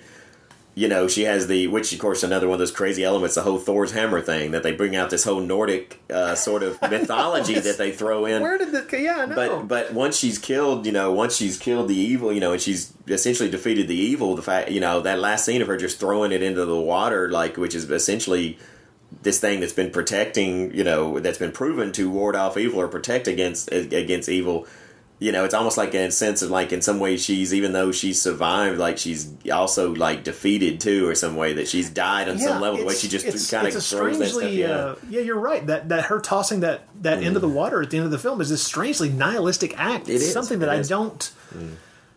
I, I I really appreciate it at the end of the film because it's it's a it's yet another mm-hmm. like little downbeat element there at. Yeah. the end of the film because yes of course the mm-hmm. evil has been defeated and Yeah. and you know good is conquered but mm-hmm. good lord the the the fallout from this yeah. is horrible Yeah, and it's like, and what if it comes back? It's like you've just basically, how are the next people going to find this? You've thrown it into the lake now. Just, I mean, again, it's just a very, like you said, nihilistic, just downbeat kind of ending, you know, for uh, as we, as we've talked about before a very 70s ending very much so, very much so, and that's what I love. About, I think the film is, is one of the best examples too that I I, uh, I I love to point to is as as as treading that line, you know, that bear that that blurring those two, you know, the ending of the classic horror. You know, merging into the modern horror film. You know, that's uh, Yeah, very true. Because this is to th- th- let's be uh, straightforward. This is very clearly a monster film. Alaric de Marnac Yeah. is not well, he's not a vampire necessarily, but there's this odd bit of cannibalism. The way the way Alaric de Marnac and his his uh, betrothed, his his beloved uh, Helga Liné, they're they're resurrected, and the way they survive, the way they continue their life, is very vampiric in that Yeah. they eat human hearts, which is not your average way No. for a monster to stay alive, but it is. Well, at the beginning when they're executing, they're like, you know, count them you've done all these things. You're you're werewolves and and, and vampires. And just was like, no, they're actually much worse than all this stuff you just described here. you know, they're, They're freaking cannibals, and apparently their their cannibalism is is has the power to keep them alive indefinitely. This and they're so great. They look so great together too. I'm always just Yeah. amazed. They just make such a great. I think in the original podcast I called them the John and Yoko of the uh, supernatural of the of the of the demonic world or whatever. You know, but they just look they just look like just so they're just such a great pair together. You know, and they just look great together. and I did find it interesting that Christopher seemed uh, distracted by the nudity in the film. Yeah, it's like I'm. I, I can never do. I can never be distracted by nudity in a film. I'm very happy when the nudity Mm. is there, and if you want to call it distracting, that's okay. I'll take the distraction. I guess he's. I guess he's saying that that he thinks it just it it detracts from what should be the horrific aspect of them appearing in these people's bedrooms and murdering people at random in this town. Instead, he thinks that it, he's saying that if they appear in these people's bedrooms and the people immediately disrobe before them, then it suddenly becomes softcore sex as opposed to where it's supposed to be like something you know horrific or whatever. I guess is maybe what See, he's. But I just it, But, the, but, the but film so very clearly makes it obvious that these two that they're, hypno- these, that that they're, hyp- hypnotizing, that them, these yeah. people, which vampires are, you know, which I mean, you know, that's been a trope of vampire films and, and that kind of scene. We've seen that kind of scene for years, but. Yeah, um, um, yeah, I know. I found the, the nudity quite pleasing, actually. Uh, it's, it's, it's, so, so no problems here, but uh, but uh, I had but- forgotten just how um, going back and watching this, and then watching the uh, the alternate clothes scenes uh, on the. Of course, what I have is the old uh, BCI DVD. Seeing the alternate clothes scenes and realizing that oh wow, because there are scenes where. Mm. Um, I don't. I don't consider it a nude scene when Helga Liné is standing there in something very sheer. sheer, yeah, right, yeah. But then you see the alternate scene, Yeah. and she's standing there in that, that black dress, and I'm like, oh yeah, okay, well, I Mhm. guess that would be considered nudity. I, Yeah. I, I see, I can see that, yeah, but there's just nothing about it that I don't, I don't know because there's so many other nude scenes in the movie. Those shots of her in that sheer piece of fabric Yeah, just doesn't doesn't strike me. This- it doesn't this strike is- me as nudity. It's like this is as modest as this lady gets, you know. This is basically, but but but well, I think uh, um, I, I've said before, you know, whenever there's like on the DVD and it has this as here's it is as I always say, it's the least watched extras in history, you know, or the extras, the ones that I always like clothed version, you know, it's like these are the, you know, it's gonna be the least watched extra, and yet, you know, but I, so I love the fact that Christopher actually prefers. I think that's, I think that's great. I, I it makes me doubt his sanity, but uh, but I think it makes me doubt his sanity. but I think it's great that there's somebody who's actually like, no, damn it, I prefer that. I Well, now this is interesting to know. You mentioned earlier that the Crimson Blu-ray presents both versions of the film complete, so Right. you have the Mhm. option Yeah. of watching either Right. the clothed or Mhm. the nude version. Mhm. And if someone in the future were to do that with Horror Rises from the Tomb, or in actually with all of the various Spanish-produced horror films Yeah. that were that have both a Mhm. clothed and a nude, you know, have alternate scenes. Yeah. Man, that'd be great Oh, would be because great. It, the, the- be the- of course the technology is certainly there. We know that a Mhm. Blu-ray can certainly hold Mhm. the you know has the space to hold two different versions of the film on the same disc. So that would be fantastic. And also, uh, if they could uh, cut in some scenes from Mad Max, it might make uh, Christopher like the film uh, uh, more. Might make the pacing. Maybe he'll find the pacing. No, I'm kidding, Chris. Nah, I'm just having fun with you, Chris. I'm just having fun with you. But no, no, no. I mean, the, that that's something that, um, and this is maybe a bit of a deeper discussion for for uh, another time. But I'll just touch on it here. The idea, to me, this is something that I've noticed, uh, and I've noticed it because, well, sometimes I spend a little bit of time around, uh, let's just say, a younger person, uh, a 19 year old, and uh, there are older films that he can't get into because specifically because of the pacing, Mhm. which is why I will trap him in a movie theater and make him watch Yeah, them right. because then the pacing doesn't matter to him. Um, he uh, this particular 19 year old I recently took to see the restored uh, Phantasm and he reacted wonderfully to it. Yeah. And this is the same guy who has reacted very very effect very very well to uh, Deep Red and uh, Planet of the Apes and other things. Once you're in a movie theater. I think a lot of that thought about I think one of the one of the things about pacing is that once you're in a movie theater, the pacing's got to be glacial for you to feel like the movie's not moving forward because it's a very different atmosphere. You're not there are no distractions. Yeah. Uh, there's there's not uh, there are not other things. You're not at home where other things can pull your attention No. away, even if right. you know, even for a moment. Oh, yeah. And I think that um, the theatrical setting for films like this change your view of the movie and change your view of what the pacing is meant to be or how it should be. So there's a certain thing that I've noticed in this age where most people see most films at home on Yeah, video. Yeah. And that is that there is less patience for a film that's setting the scene deliberately. And um, that is a problem for a lot of films of the 70s because there is a whole subset of 70s horror mm-hmm. that goes out of its way to build its locations, build its mm-hmm. uh, characters, and build the world that it is putting the story in mm-hmm. carefully and deliberately. In a, in a, I should say, in a very detailed way through the paces of setting the story up before, you know, letting the plot begin to unfold. Yeah. And so the modern audience, I think, has a tough time digesting this unless they're watching it in a movie theater. Mhm. Because once you're at home, it changes the dynamic between you and the film to a large degree. And I, I, I of course, I've noticed this in myself for Oh, years sure. and years Yeah, and years. yeah, which is that uh, I will wa- I will end up watching a movie in chunks, mainly because I'll watch a movie for twenty or thirty Mm. Oh, minutes, Same here. and uh, I've got to pee, or So- man, I would like to get something to drink, or mm-hmm. oh crap, I just remembered I need to email that person, or whatever, and Oh, I'll yeah. pause the Or movie, hell- go do that, and then come back Yeah. ten minutes later. Just by the time you know I'm able to even sometimes settle down to even start to watch a movie, it's already like so like you know by the time I've done everything else in friggin' night, whatever that I've got to do, then I sit down and watch it, and I already go with the idea, the kind of knowledge, like okay, I'm probably going to watch about. 30 minutes of this tonight, try and do the next 30 minutes th- tomorrow night, and just kind of that sort of thing. So yeah, it's not not often these days that when you when you hit the adult world, it's not often you just get that luxury to uh, sit and just absorb a film from start to finish without something kind of you know rapping on your shoulder, like saying like, "Hey, remember, you know, got to do this," Yeah, you know. yeah. The the thing is, um, I understand I understand this reaction because, and I think, like I say, some of it is a change in how we view films, primarily at home, and also a change in how we view the way films should tell their story. And I think that there's a lot less interest these days in uh, films from the 70s where the pacing is different, where the pacing is not rat a tat tat. We do not uh, have the. Uh, I, I, I don't get me wrong. I love fast paced movies. I like I Oh, love sure, yeah. movies Me too, that me that too. that do that. But not all stories should be told at a Right. fast pace. Right.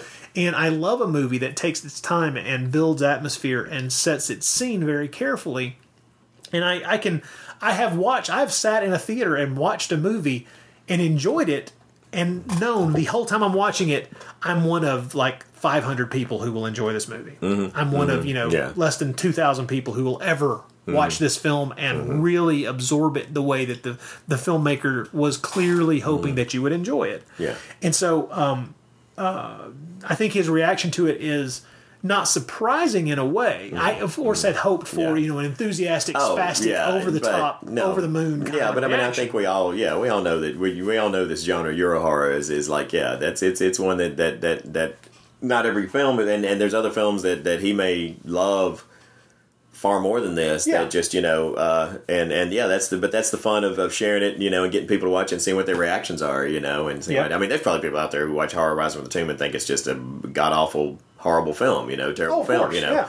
depending on what your uh, you know, depending on what their background is or what they come to expect from a film, and uh, uh, but I, I really appreciate Christopher playing along, and uh, and I'll be interested to know what his what his future reactions to Naschy films are. You know, that's Yeah, uh, I'll, it's- I'll, it's- I'll, I'll, I would love it if we can get him to uh, if we can get him to uh, call in and give us his information, give, give us his impressions of uh, Mm. any future Naschy films that he. Just so we can ream him more. No, I'm kidding, kidding. No, no, no, no. It's like, but hey, it's fair play. He's got a podcast and he can ream us just as badly. So he can. So it's, But he doesn't. We should play nice. I know we are. We are really nice. And actually, actually, I will throw out a quick fun fact at you, Christopher, because I think I threw this out in our first first time we did Horror Rises from the Tomb. I didn't go back and check it again, but I remember that I counted the number of deaths in the film, number of deaths Oh, yeah. in the film, and compared it to the amount of running time. And I think I figured out that there's one death per every five minute of screen of, of film. You know, so Oh, yeah. so so so like I said, I have to say, like you know, pacing may be one thing, but hey, you know.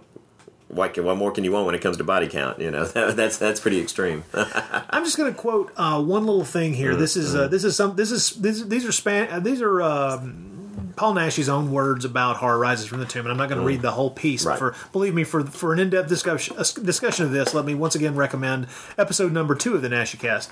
But I do love this fact that the fact that he said that uh, he, he said uh, let's see, Horror Rises from the Tomb is considered a mythic film, a cult film, and it is regarded as one of the best films of the Spanish fantastic cinema. I believe there are better ones, but clearly it has a special personality with a totally unhealthy atmosphere that permeates the entire length of the film.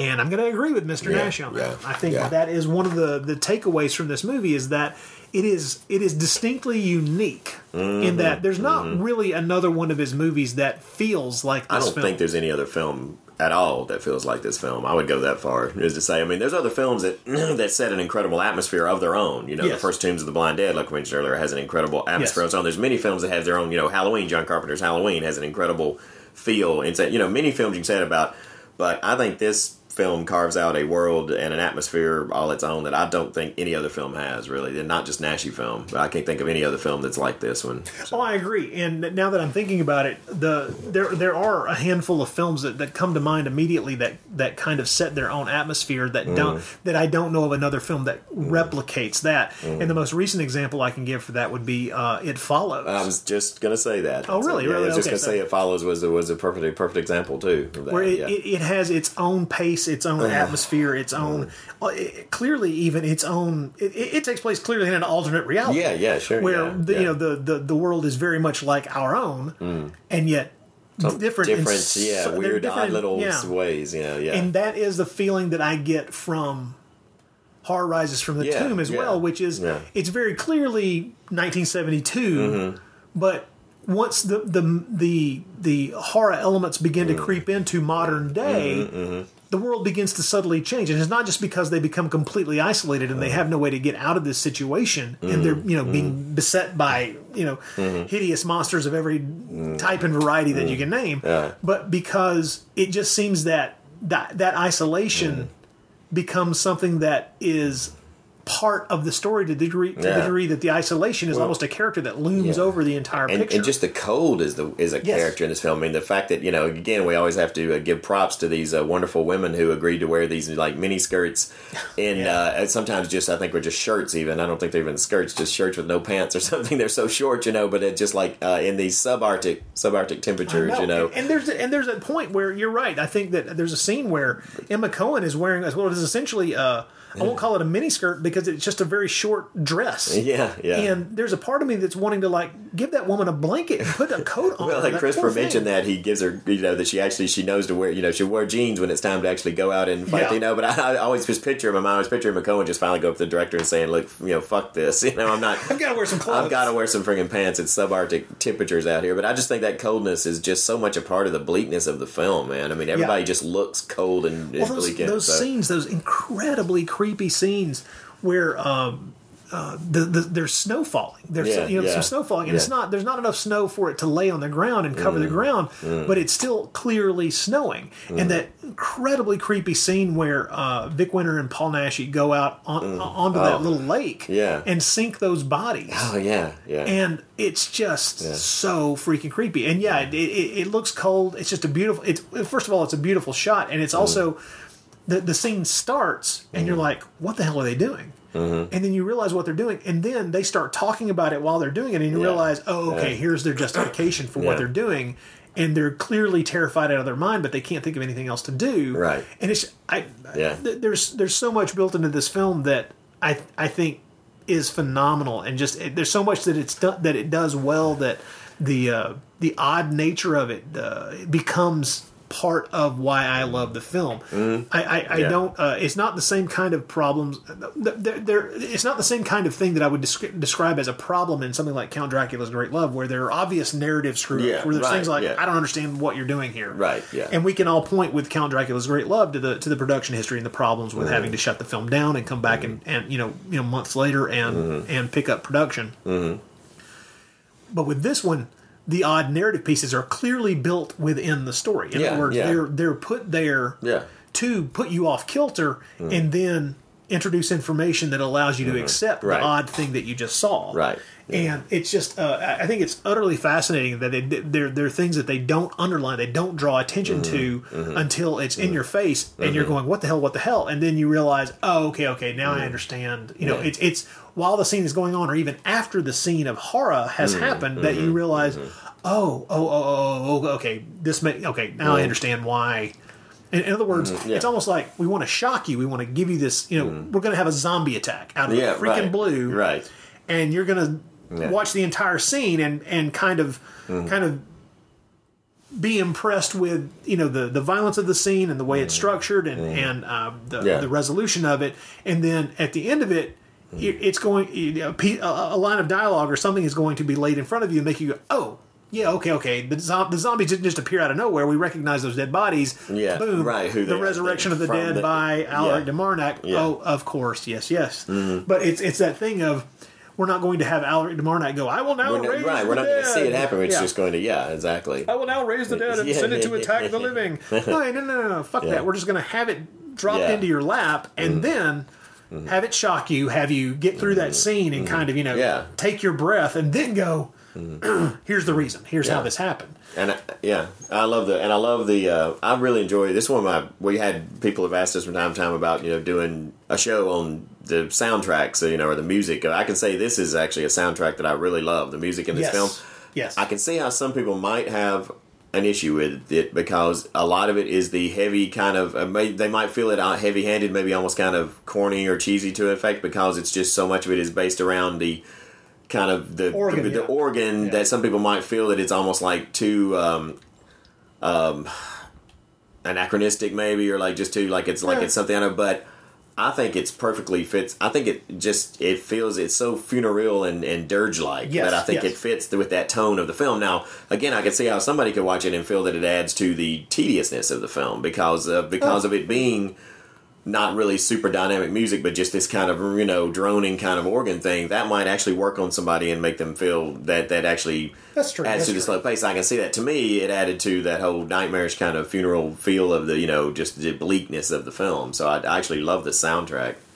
Well, that's something. Now that we've uh, introduced this film to someone who uh, uh, expressed uh, uh, less than absolute and total and complete love for the film, um, now should we kind of reevaluate this as a film to use to introduce people to Paul Naschy because of the elements that we're talking about that make it difficult for Yeah. someone coming into these movies with very little frame of reference to kind of accept. And the music, we, your, your discussion of the music does push me in the direction of thinking that that is an element that, although I love it, Yeah, I think it yeah. fits the film perfectly, and I think it's wonderful. Mhm. It is an element that you're right Mhm. could be seen as something that that, that, that kind of depresses the energy of the film for somebody. And is there and, and is there like too much here? Is are there so many elements in here? Should you introduce somebody to a film that's maybe a little more of a straightforward, like one of the werewolf films that's a little more of just sort of a straightforward, like here, you know, even though the Maybe, were, you know that's. I, th- I'm my only feeling of holding this film back and not being the first one to introduce somebody to is just literally because maybe it almost overshadows what would come after it. Like you know, and almost like uh, because there's a maybe if you if you start them out with this, does everything after it seem like a little bit of a letdown because this is just so because this is so full of stuff. But but but you know, but there's uh, there's definitely the opposite argument too. Is you could say like, no, I'd rather. Some people might say like, no, this this film is is is too out there and and crazy and and and and, and a mess or whatever story that some people might feel like it's got too many elements. Maybe it would be better to just take one of his more kind of universal pictures riff zero his werewolf character or something and something that's but Yeah. even those films usually have a lot of i mean he always throws disparate elements into his films you know that's part of a Yeah. naschy that's a naschy trademark True. uh, so yeah, it's interesting. You know, you, you you really might almost want to start him off with the first one because it's the most classical. That's kinda it's the what I'm most. It's almost the toward, closest to a classic horror film. It tells us more of a, the most straightforward story. I mean, even though it, you know, yeah, it's got two vampires and and don't look for Frankenstein in it because he's not in it. If, if you see it under the title Well, of Frankenstein's re- Bloody re- Terror, yeah, but, but really, that's the one that might be the one really a good one to start people off with. Is Mark of the Wolf Man might be a good one. That's a good starting Might, point. might, might well be. Maybe that is the the better entry point as it being the first. It being a werewolf film, Mhm. it being something that I think visually, if you've watched Hammer films, will it, that that it's colorful enough, and it leans in that direction. Yeah, while, yeah. while not being a gothic tale, it Right. still Mhm. looks a Mhm. bit more like one of the Hammer films, just Yeah. visually. It has those. It has certain elements that that Mhm. key into that. So Yeah. uh, may, maybe maybe so. If we get if we can get um, Christopher to watch uh, Mark of the Werewolf, maybe we can get Mar- Mar- Mark of the Wolfman. I forget the co- the correct. Uh, was it Mark of the Wolf- Wolfman or Mark of the Werewolf? 1968. Come I on, think. Wolfman. I think. I think Mark of the Wolfman. If we can get him to, to check that one out and see if that Yeah. one, uh, Yeah. see if that one works better for him, that would be interesting. That'd Yeah. be interesting. Uh-huh. But uh, but uh, Christopher, thank you very yeah, much appreciate it. Appreciate it. uh, for uh, for giving us your thoughts on the film. Mm-hmm. Um, I have recalled the assassins. there will be there will be no visit. You will be fine. Um, any anyone knocking at your door in the dead of night is Mm-hmm. is actually someone who needs your help. So answer the door, and everything will be fine. I promise. Yeah.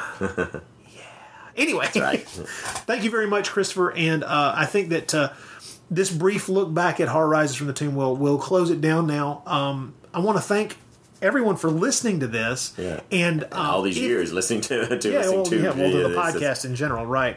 And uh, we're, we'll, we'll we'll be back in a few minutes. We've got a, a, a brief little thing to discuss, but I just want to say that if you have a specific Naschy film that we covered early on that you would like us to revisit and kind of uh, um, uh, give our you know give a Mhm. give a, a Mhm. 2016 Mhm. take or Mhm. 2017 take Yeah, by the time we get to it. Who knows? Uh-huh. On uh, on a film that we covered in like the first year, the first even the first two years of the podcast, just to see if uh, we see anything new in it or something that something that uh, we find um, our our impressions have changed Mhm. about over time. Let us know if Mhm. there's one that you'd like to see us return to. I've certainly uh, got a few that I would like to return to and kind of uh, revisit and rewatch and Mhm. see how I feel about it now Mhm. versus Yeah. you know six years Yeah. ago. Yeah. So, uh, any any suggestions in that direction, please write to us at naschycast at gmail.com. We'd be glad to hear from you. Also, you can join us uh, over on the uh, NaschyCast Facebook page, which, if you scroll back far enough, I'm assuming you'll be able to find Troy's uh, little write up on his revisit to Count Dracula's Great Love from Mhm. some time ago. Maybe we ought to maybe you ought to repost that. Yeah, yeah, I should do that yeah. again. I'll do it again and see Just- what you think re- of it. yeah. It was it was fun to write. It was fun to do that. Fun to watch it again and and and, and kind of just write a little bit of an essay on it. Uh, so yeah, I'll put that up on the page again. Yeah, yeah. And uh, thank you once again for listening. We were gonna we're gonna take a, a, a little break here, then we will come back and we uh, we will talk a little bit more, let you know what we're going to be doing about. Let's see, next month and the month after that and the month Yeah, after right. that. Yeah. So we'll let you know what we've got coming up on the show. Death is on its way. Beware the hunchback of the morgue. A freak of nature. A slave with a body broken from torture. A maniac with crimes beyond your wildest terrors.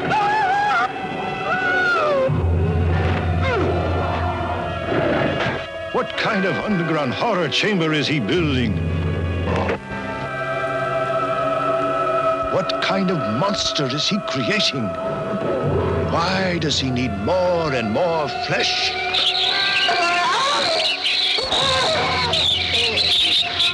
Who is he? What is his weird secret? The secret that strangles an entire city with fear. The secret you'll remember all the way to your coffin. The secret that made him the hunchback of the moor.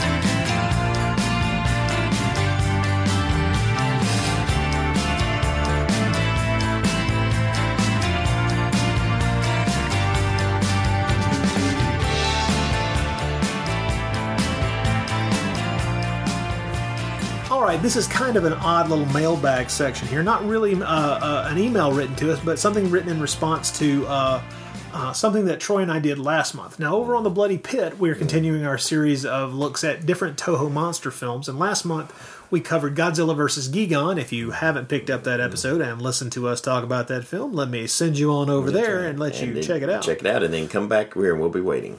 yes. Pause here for people to go download the other show. No.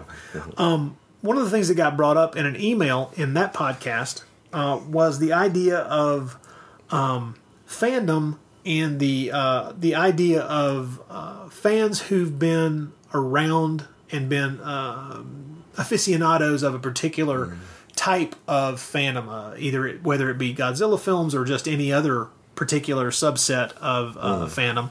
Um, the the attitudes that sometimes all of us at one time or another have probably run into, um, which is someone who's been a fan of something for a very long time feeling a sense of entitlement over that particular subgenre or the, the topic at hand or or uh, a writer or uh, a film or anything of that nature, and kind of denigrating newcomers to it, people who are just discovering these particular works or these i these you know the genre or the filmmaker or the the writer or whatever it may be, and um, kind of being a an asshole quite bluntly about uh, the fact that these newcomers are coming along well after this person was was was a big fan of this particular thing. And I think we've all run across this. And and uh, I, I uh, when we were discussing this, I admitted up front that I I was one of those types of assholes when I was younger, and I think that that's that's I think that unfortunately that is part and parcel of being a young foolish dipshit is that you do adopt a mm-hmm. rather mm-hmm.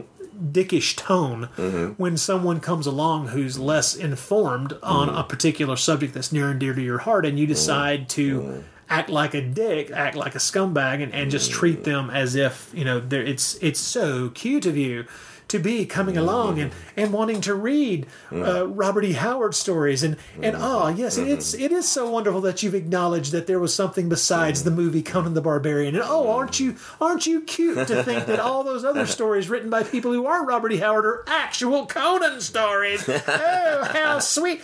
You see where I'm going with this because I'll tell you up front that I ran across a number of people when I expressed my interest in Robert E. Howard stories in my younger days who acted as if I just came in and urinated on their mm. shoes mm. because I hadn't read all of the Robert E. Howard stuff and was not yet informed well enough to know that, you know, he only wrote so many of them mm-hmm. and that actually he wrote a lot of other types of stories and mm. yes, I was young and I didn't know. And of course, what I what did I do? Did I learn from that experience and never treat other people that way? no, of course not. I was also given enough time that same kind of ass mm. who made other people feel bad because they just discovered something that I've known about for years. In other words, I was a dick. And I've been around those kind of people and I've been that kind of person. But in examining this and talking about this a little bit because of a an email who's kind of, who that that kind of pushed us to to discuss that um, that particular way of looking at things. You know, uh, I confessed. Troy talked about it a little bit as well. Sure. And one of the things that um, we we kind of circled around was trying to find a way to to talk about this that was not just confessional and uh, a look at it from an older perspective where we've kind of I I, my, I myself have given up on that kind of shit. You like what you like.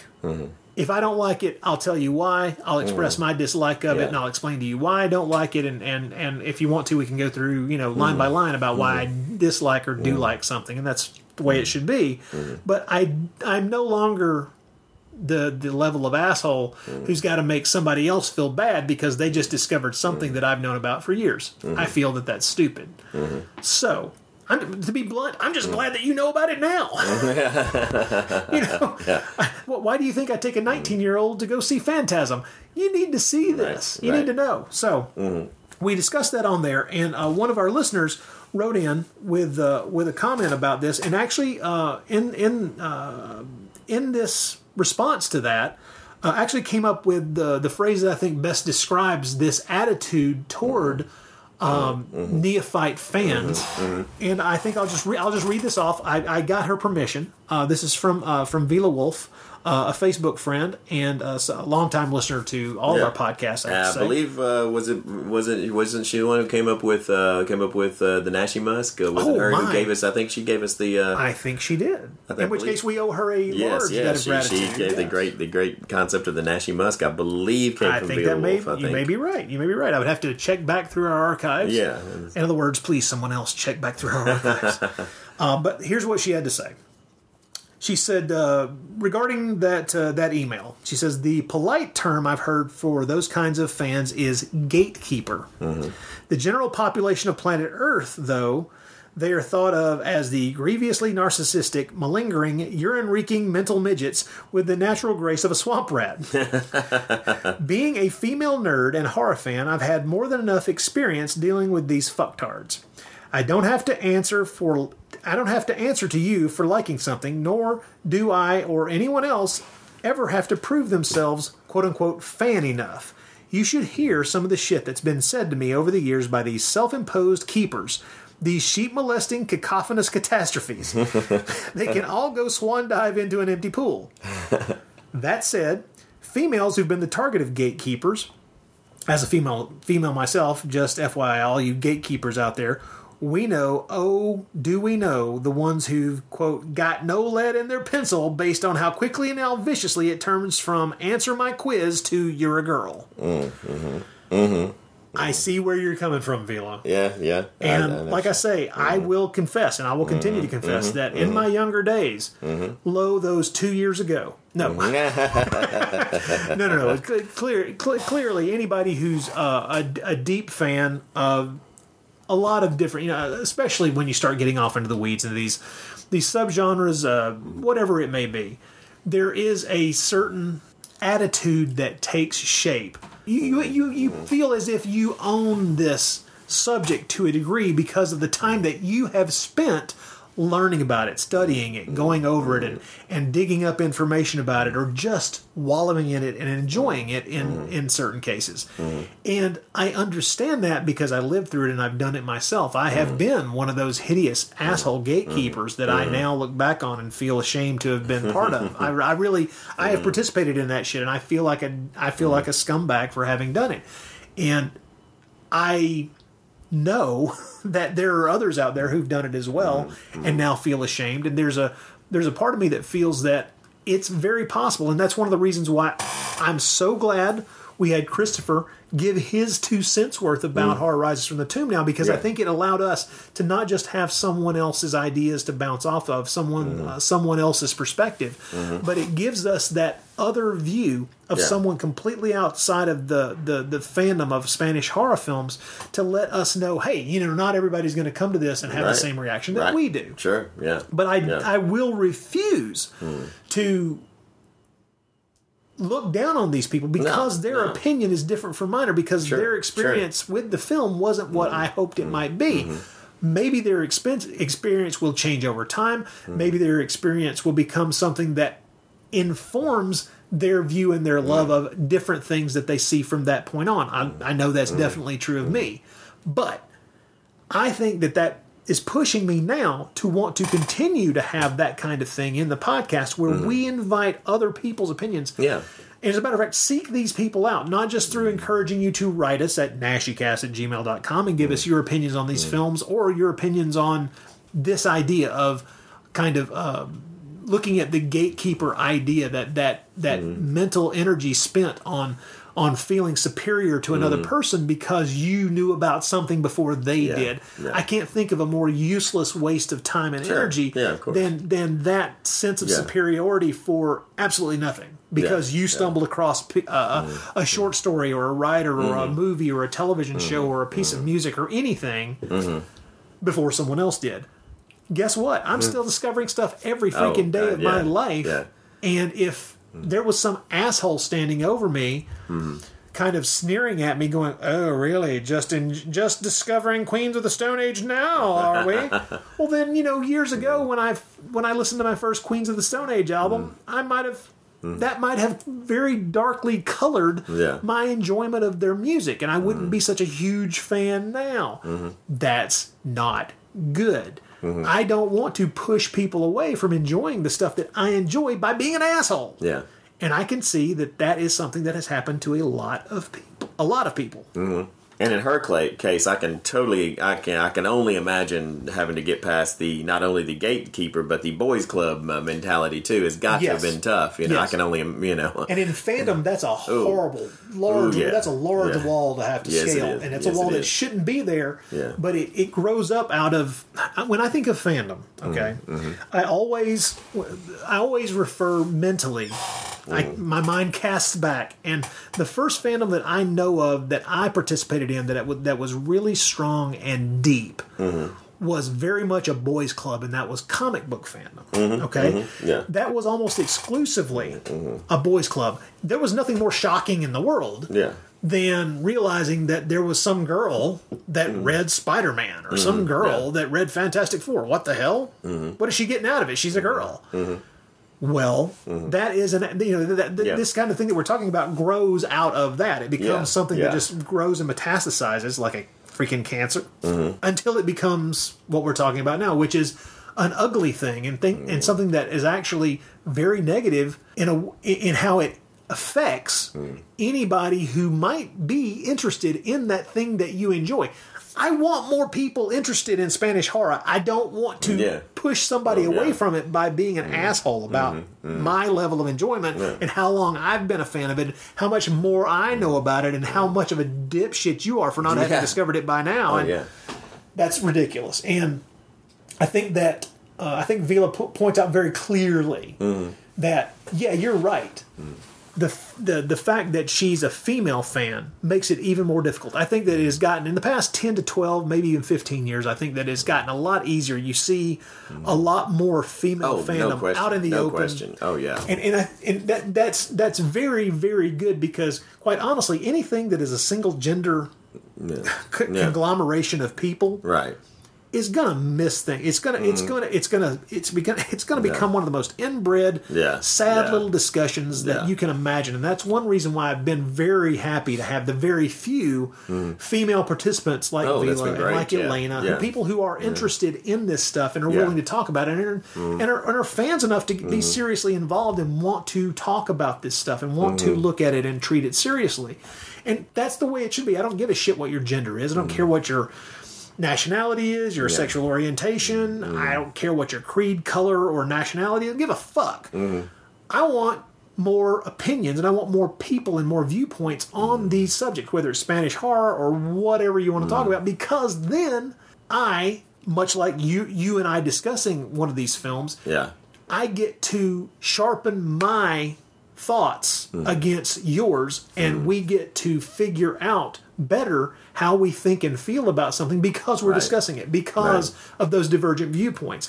No, no two people see things exactly the same way, and that's why we talk about them. Mm-hmm. Not to win an argument or to make somebody feel like a dickhead Mhm. or a, a loser or a, a Johnny come lately or whatever you want to call them, but because those discussions from divergent viewpoints Yeah. allow you to see things from a different point of view and maybe discover something about that piece of art or Mm-hmm. Yeah. that piece of music, whatever you might, whatever we might be talking about, something that you may have never even thought about. Mm-hmm. And that is why being a gatekeeper Mm-hmm.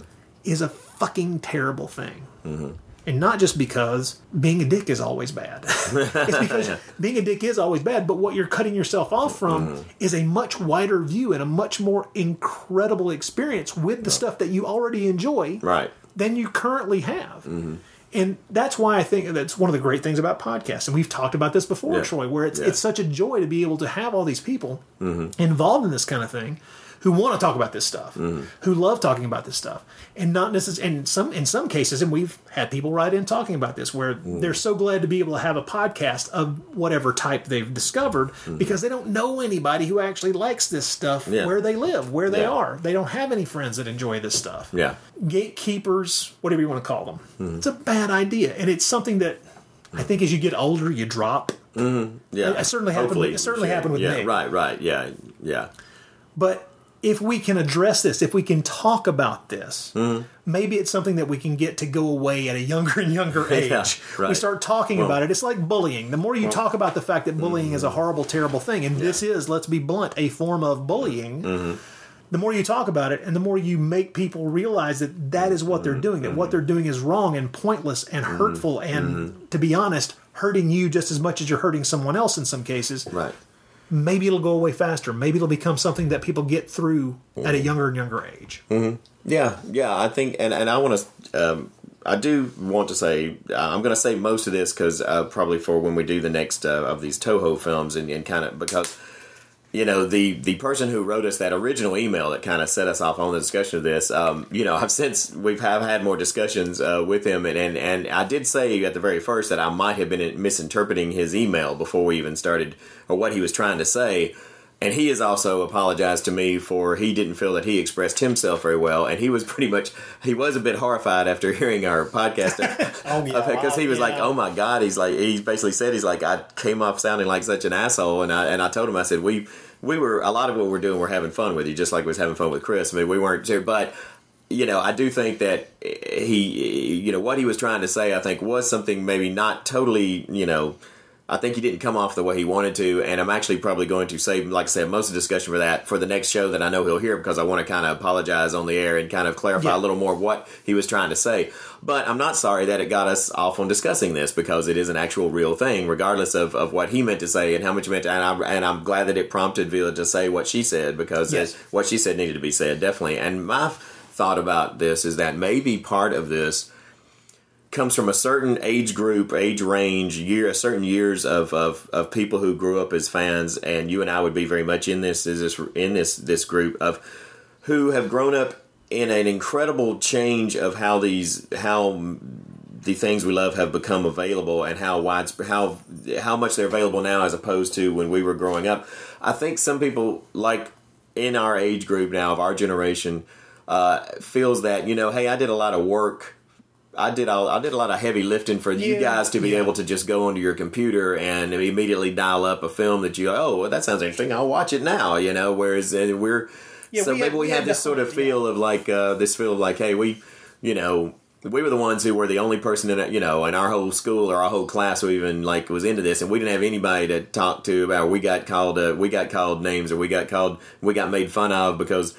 You know, because we were into this particular thing and we didn't have anybody else, you know, and, and, and now we see all you younger people here who are able to, you know, watch an entire actor or, or monsters filmography, characters filmography, or read their entire output, or some band. You know, with me, a lot of times being such a music fanatic, as I know you are too. You know, I've I've sometimes found myself sneering a little bit at the the way that people are able to build an instant record collection like this now. You know, because we came from the time when you saved up your money, you bought a record, and you lived with that record, you know, because you didn't know how long it'd be before maybe you get a chance to get another one, or even when it came to the days of like the the used record stores where you could go in and buy, you know, maybe you could go in and buy ten or twenty vinyl albums for real cheap, but again. You know, you you you spun those albums over and over again, and you and you just sat there and just them and you absorbed them, and you just you you know you you like I said, you just lived those that music. And if there was a band you wanted to hear yeah, that you read about, I always use a Velvet Underground as an example. You know, for me, I mean, my God, I like read. I- saw Velvet Underground referenced for so many years before I was ever ever able to actually hear a bit of their music. You know, because Me- I mean, me I mean, I I can still remember the, the, the excitement of, of finally coming across one of their albums in an import section in a record store or something. You know, and, and the kind of thing now where you know, people now are just like, oh, you know, hey, I've got my, you know, here's my thumb drive, pop it into your computer, and here's all six thousand albums I own, and you've suddenly got an instant record collection, you know. That, you, but but then the other thinking of that is like, if they enjoy the music, who gives a fuck? And that's what I have to. If they're loving the music, isn't it great? You know, you so it's so exciting to run across that, and I, you know, I know people, friends of mine who have kids who just are into so many different kinds of music. You know, they're not Yes. just into the soulless stuff that you hear, this soulless pop stuff now. That's the popular stuff now. You know that that that you know. I do. This is my. This is the old fart thing that I'm going to stick to. Is the bad. You know, the bad music of today is the worst music ever made in the history of music. You know, there's always been, and and that's not just me being. I mean, that's the truth. That's not just me being old saying that because there's always been bad music from every decade. Oh, there's plenty of bad music in every Oh, year. every year. But the bad music of the pat of like the you know 50s through the 80s or not even the 90s is is not as bad as and that's just not me being old. I mean the music that the bad music that's been now is is the worst ever made. But there's awesome music being made made now, and I love to run across. I love it when people turn me on to it, and I love it. I love to run across uh, young people who have an incredible knowledge of 50s and 60s and 70s music. You know, teenagers who are being and and that's the great thing about now is because they can go on and they can if they've got that curiosity, that stuff is just right there at their fingertip that they can go out and hear it, and that's a great thing. So you know, so again, that's one of the things I have to dial back on myself. You know. Sometimes is is that kind of attitude of like you know is like oh you know is you you you know you you guys don't love music the way we loved music and that kind of thing you know so again that's me being an asshole that sort of thing so and it's something you, I, you have to learn to let go of. It's Yeah, one of those things you have to exactly, learn to let go of because it's counterproductive to. Mm, Let me put it to you this way: if I like a band Mhm. or a movie or a book. I want other people to like it oh, as yes. well. oh yes hmm Because if they like it, then we now have another point of contact to discuss. We now have another thing in common that Mhm. draws us together and allows us to communicate on a different level. In other words, if we both mm. uh, have seen the play Hamlet, then mm. both of us can Mhm. reference the play Hamlet mm. and get deeper meaning out of why I referenced that line right now. In other words, Yeah. I can communicate depths of information to you by simply referencing a specific line from a piece of art that we both know. Right. So why would I want to cut these? Why would I Yeah. want to cut these people out of being giant Beatles fans or giant Yeah, Stones right, fans or, right. or whatever they may be? I remember loving it. I remember being so happy when the Clash finally got a, a you know Oh, hit, yeah. when they when Rock the Casbah and, Yeah, and shit. yeah. Now you can definitely make this very strong case that that was a band that was not made to have hits. And what I mean by that is psychologically, I think.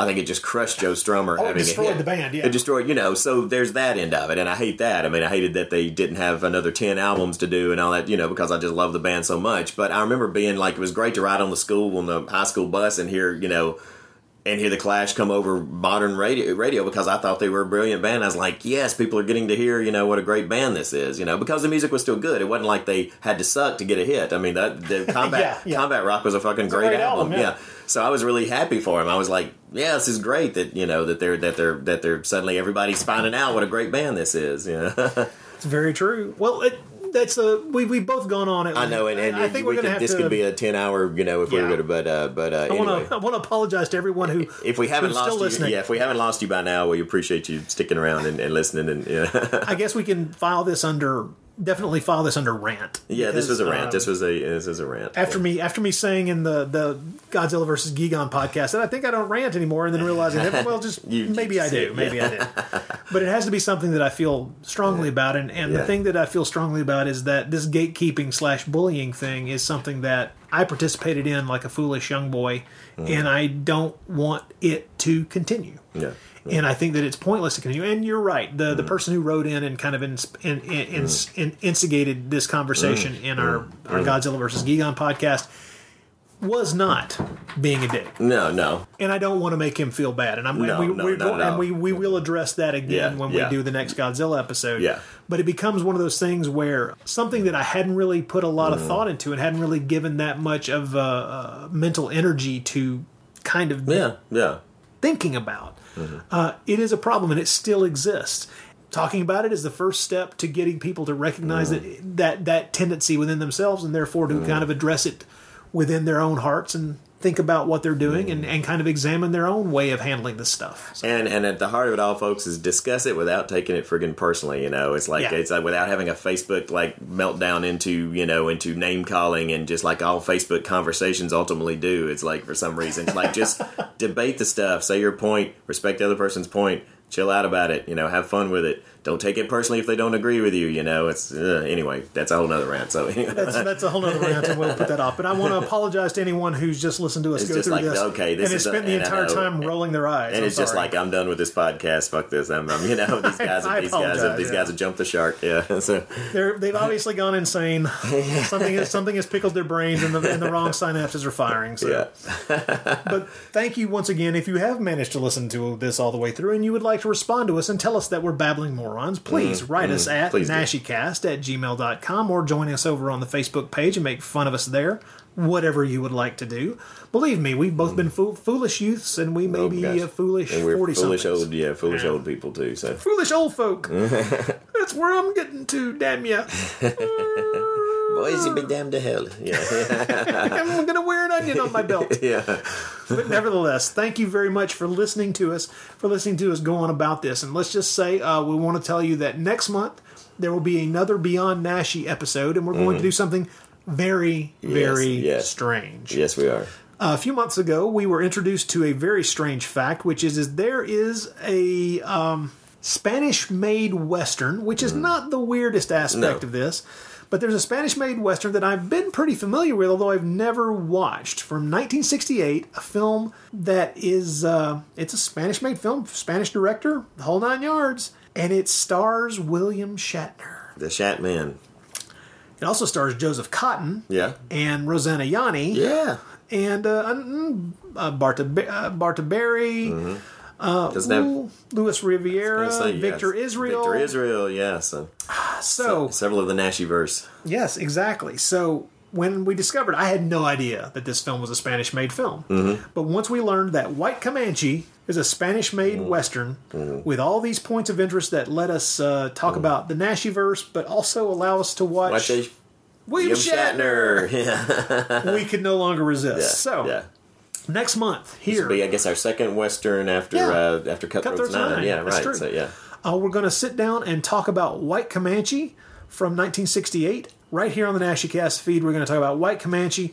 And I, I've not seen a minute of this film, and I can't Mm. wait to check it out. Mm. Oh, me too. That's gonna be fun. Mm. The month after that, that would be the month of December, we'll be uh, drawing the winter blankets around ourselves and cozying up around the Mhm. fire to look at the brightly colored Christmas tree as we sit down with our buddy John Hudson to discuss Silent Night Deadly Night. That's right. Our The- holiday, our second annual holiday horror is going to be Silent Night, Deadly Night. When we may, I think we've talked about possibly even trying to cover the original and the remake. Uh, we'll see if we can make We'll see, that we'll happen. see if we can make that yeah. happen. I, I think it, I think it is possible. Mhm. But uh, that's what we'll be doing. That will be, of course, over on the Bloody Pit feed, as there is absolutely no way to tie Spanish horror to Silent Night, Deadly No, Night, except no. in the most obtuse way. Mhm. So next month, White Comanche. The month after that, Silent Night, Deadly Night. Mhm. And then you probably uh, you may not know enough to or have enough plan to say anything about here, but just always be paying attention to Rod's Bloody Pit uh, because uh, that that didn't come out right. To Rod's podcast, pay attention to pay attention to Rod's podcast, which is called the Bloody Pit, because he does many other shows that are not imposed upon by my obnoxious presence. He does many other, so he probably has. Other episodes of the Bloody Pit that he will be uh, uh, showing and or having that he will be uh, yeah. So anyway, As long as Skype cooperates, and, Yes, and, God. and yes, Ugh, uh, Skype yes. Skype has already interfered with my podcasting. Mhm. Nevertheless, thanks everyone for sitting and listening to us babble endlessly about this stuff. I hope you enjoyed it at least a smidgen. Mm-hmm. And so uh, we will see you next time. I am Rod Barnett. I'm Troy Guinn. Bye now.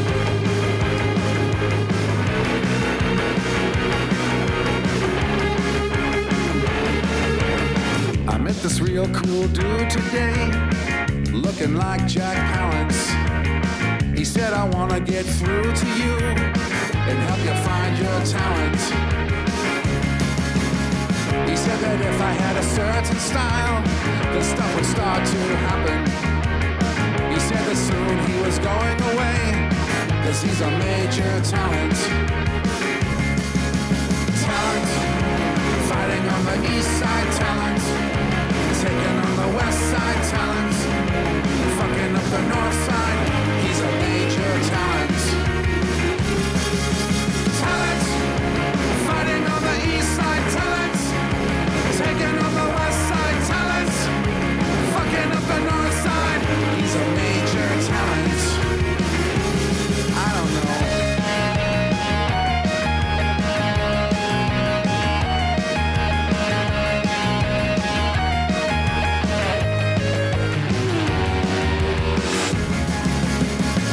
That he was getting through to me, and I would take his challenge. And maybe soon I'd be going away, cause I had certain talents. Talent, fighting on the east side, talent, taking on the west side, talent, fucking up the north side. I'm a major talent. Talent, fighting on the east side, talent. Taking on the west side talent, fucking up the north side. I met this dude today, down in the sewers of Paris. Was hiding from the sun. What a waste of talent.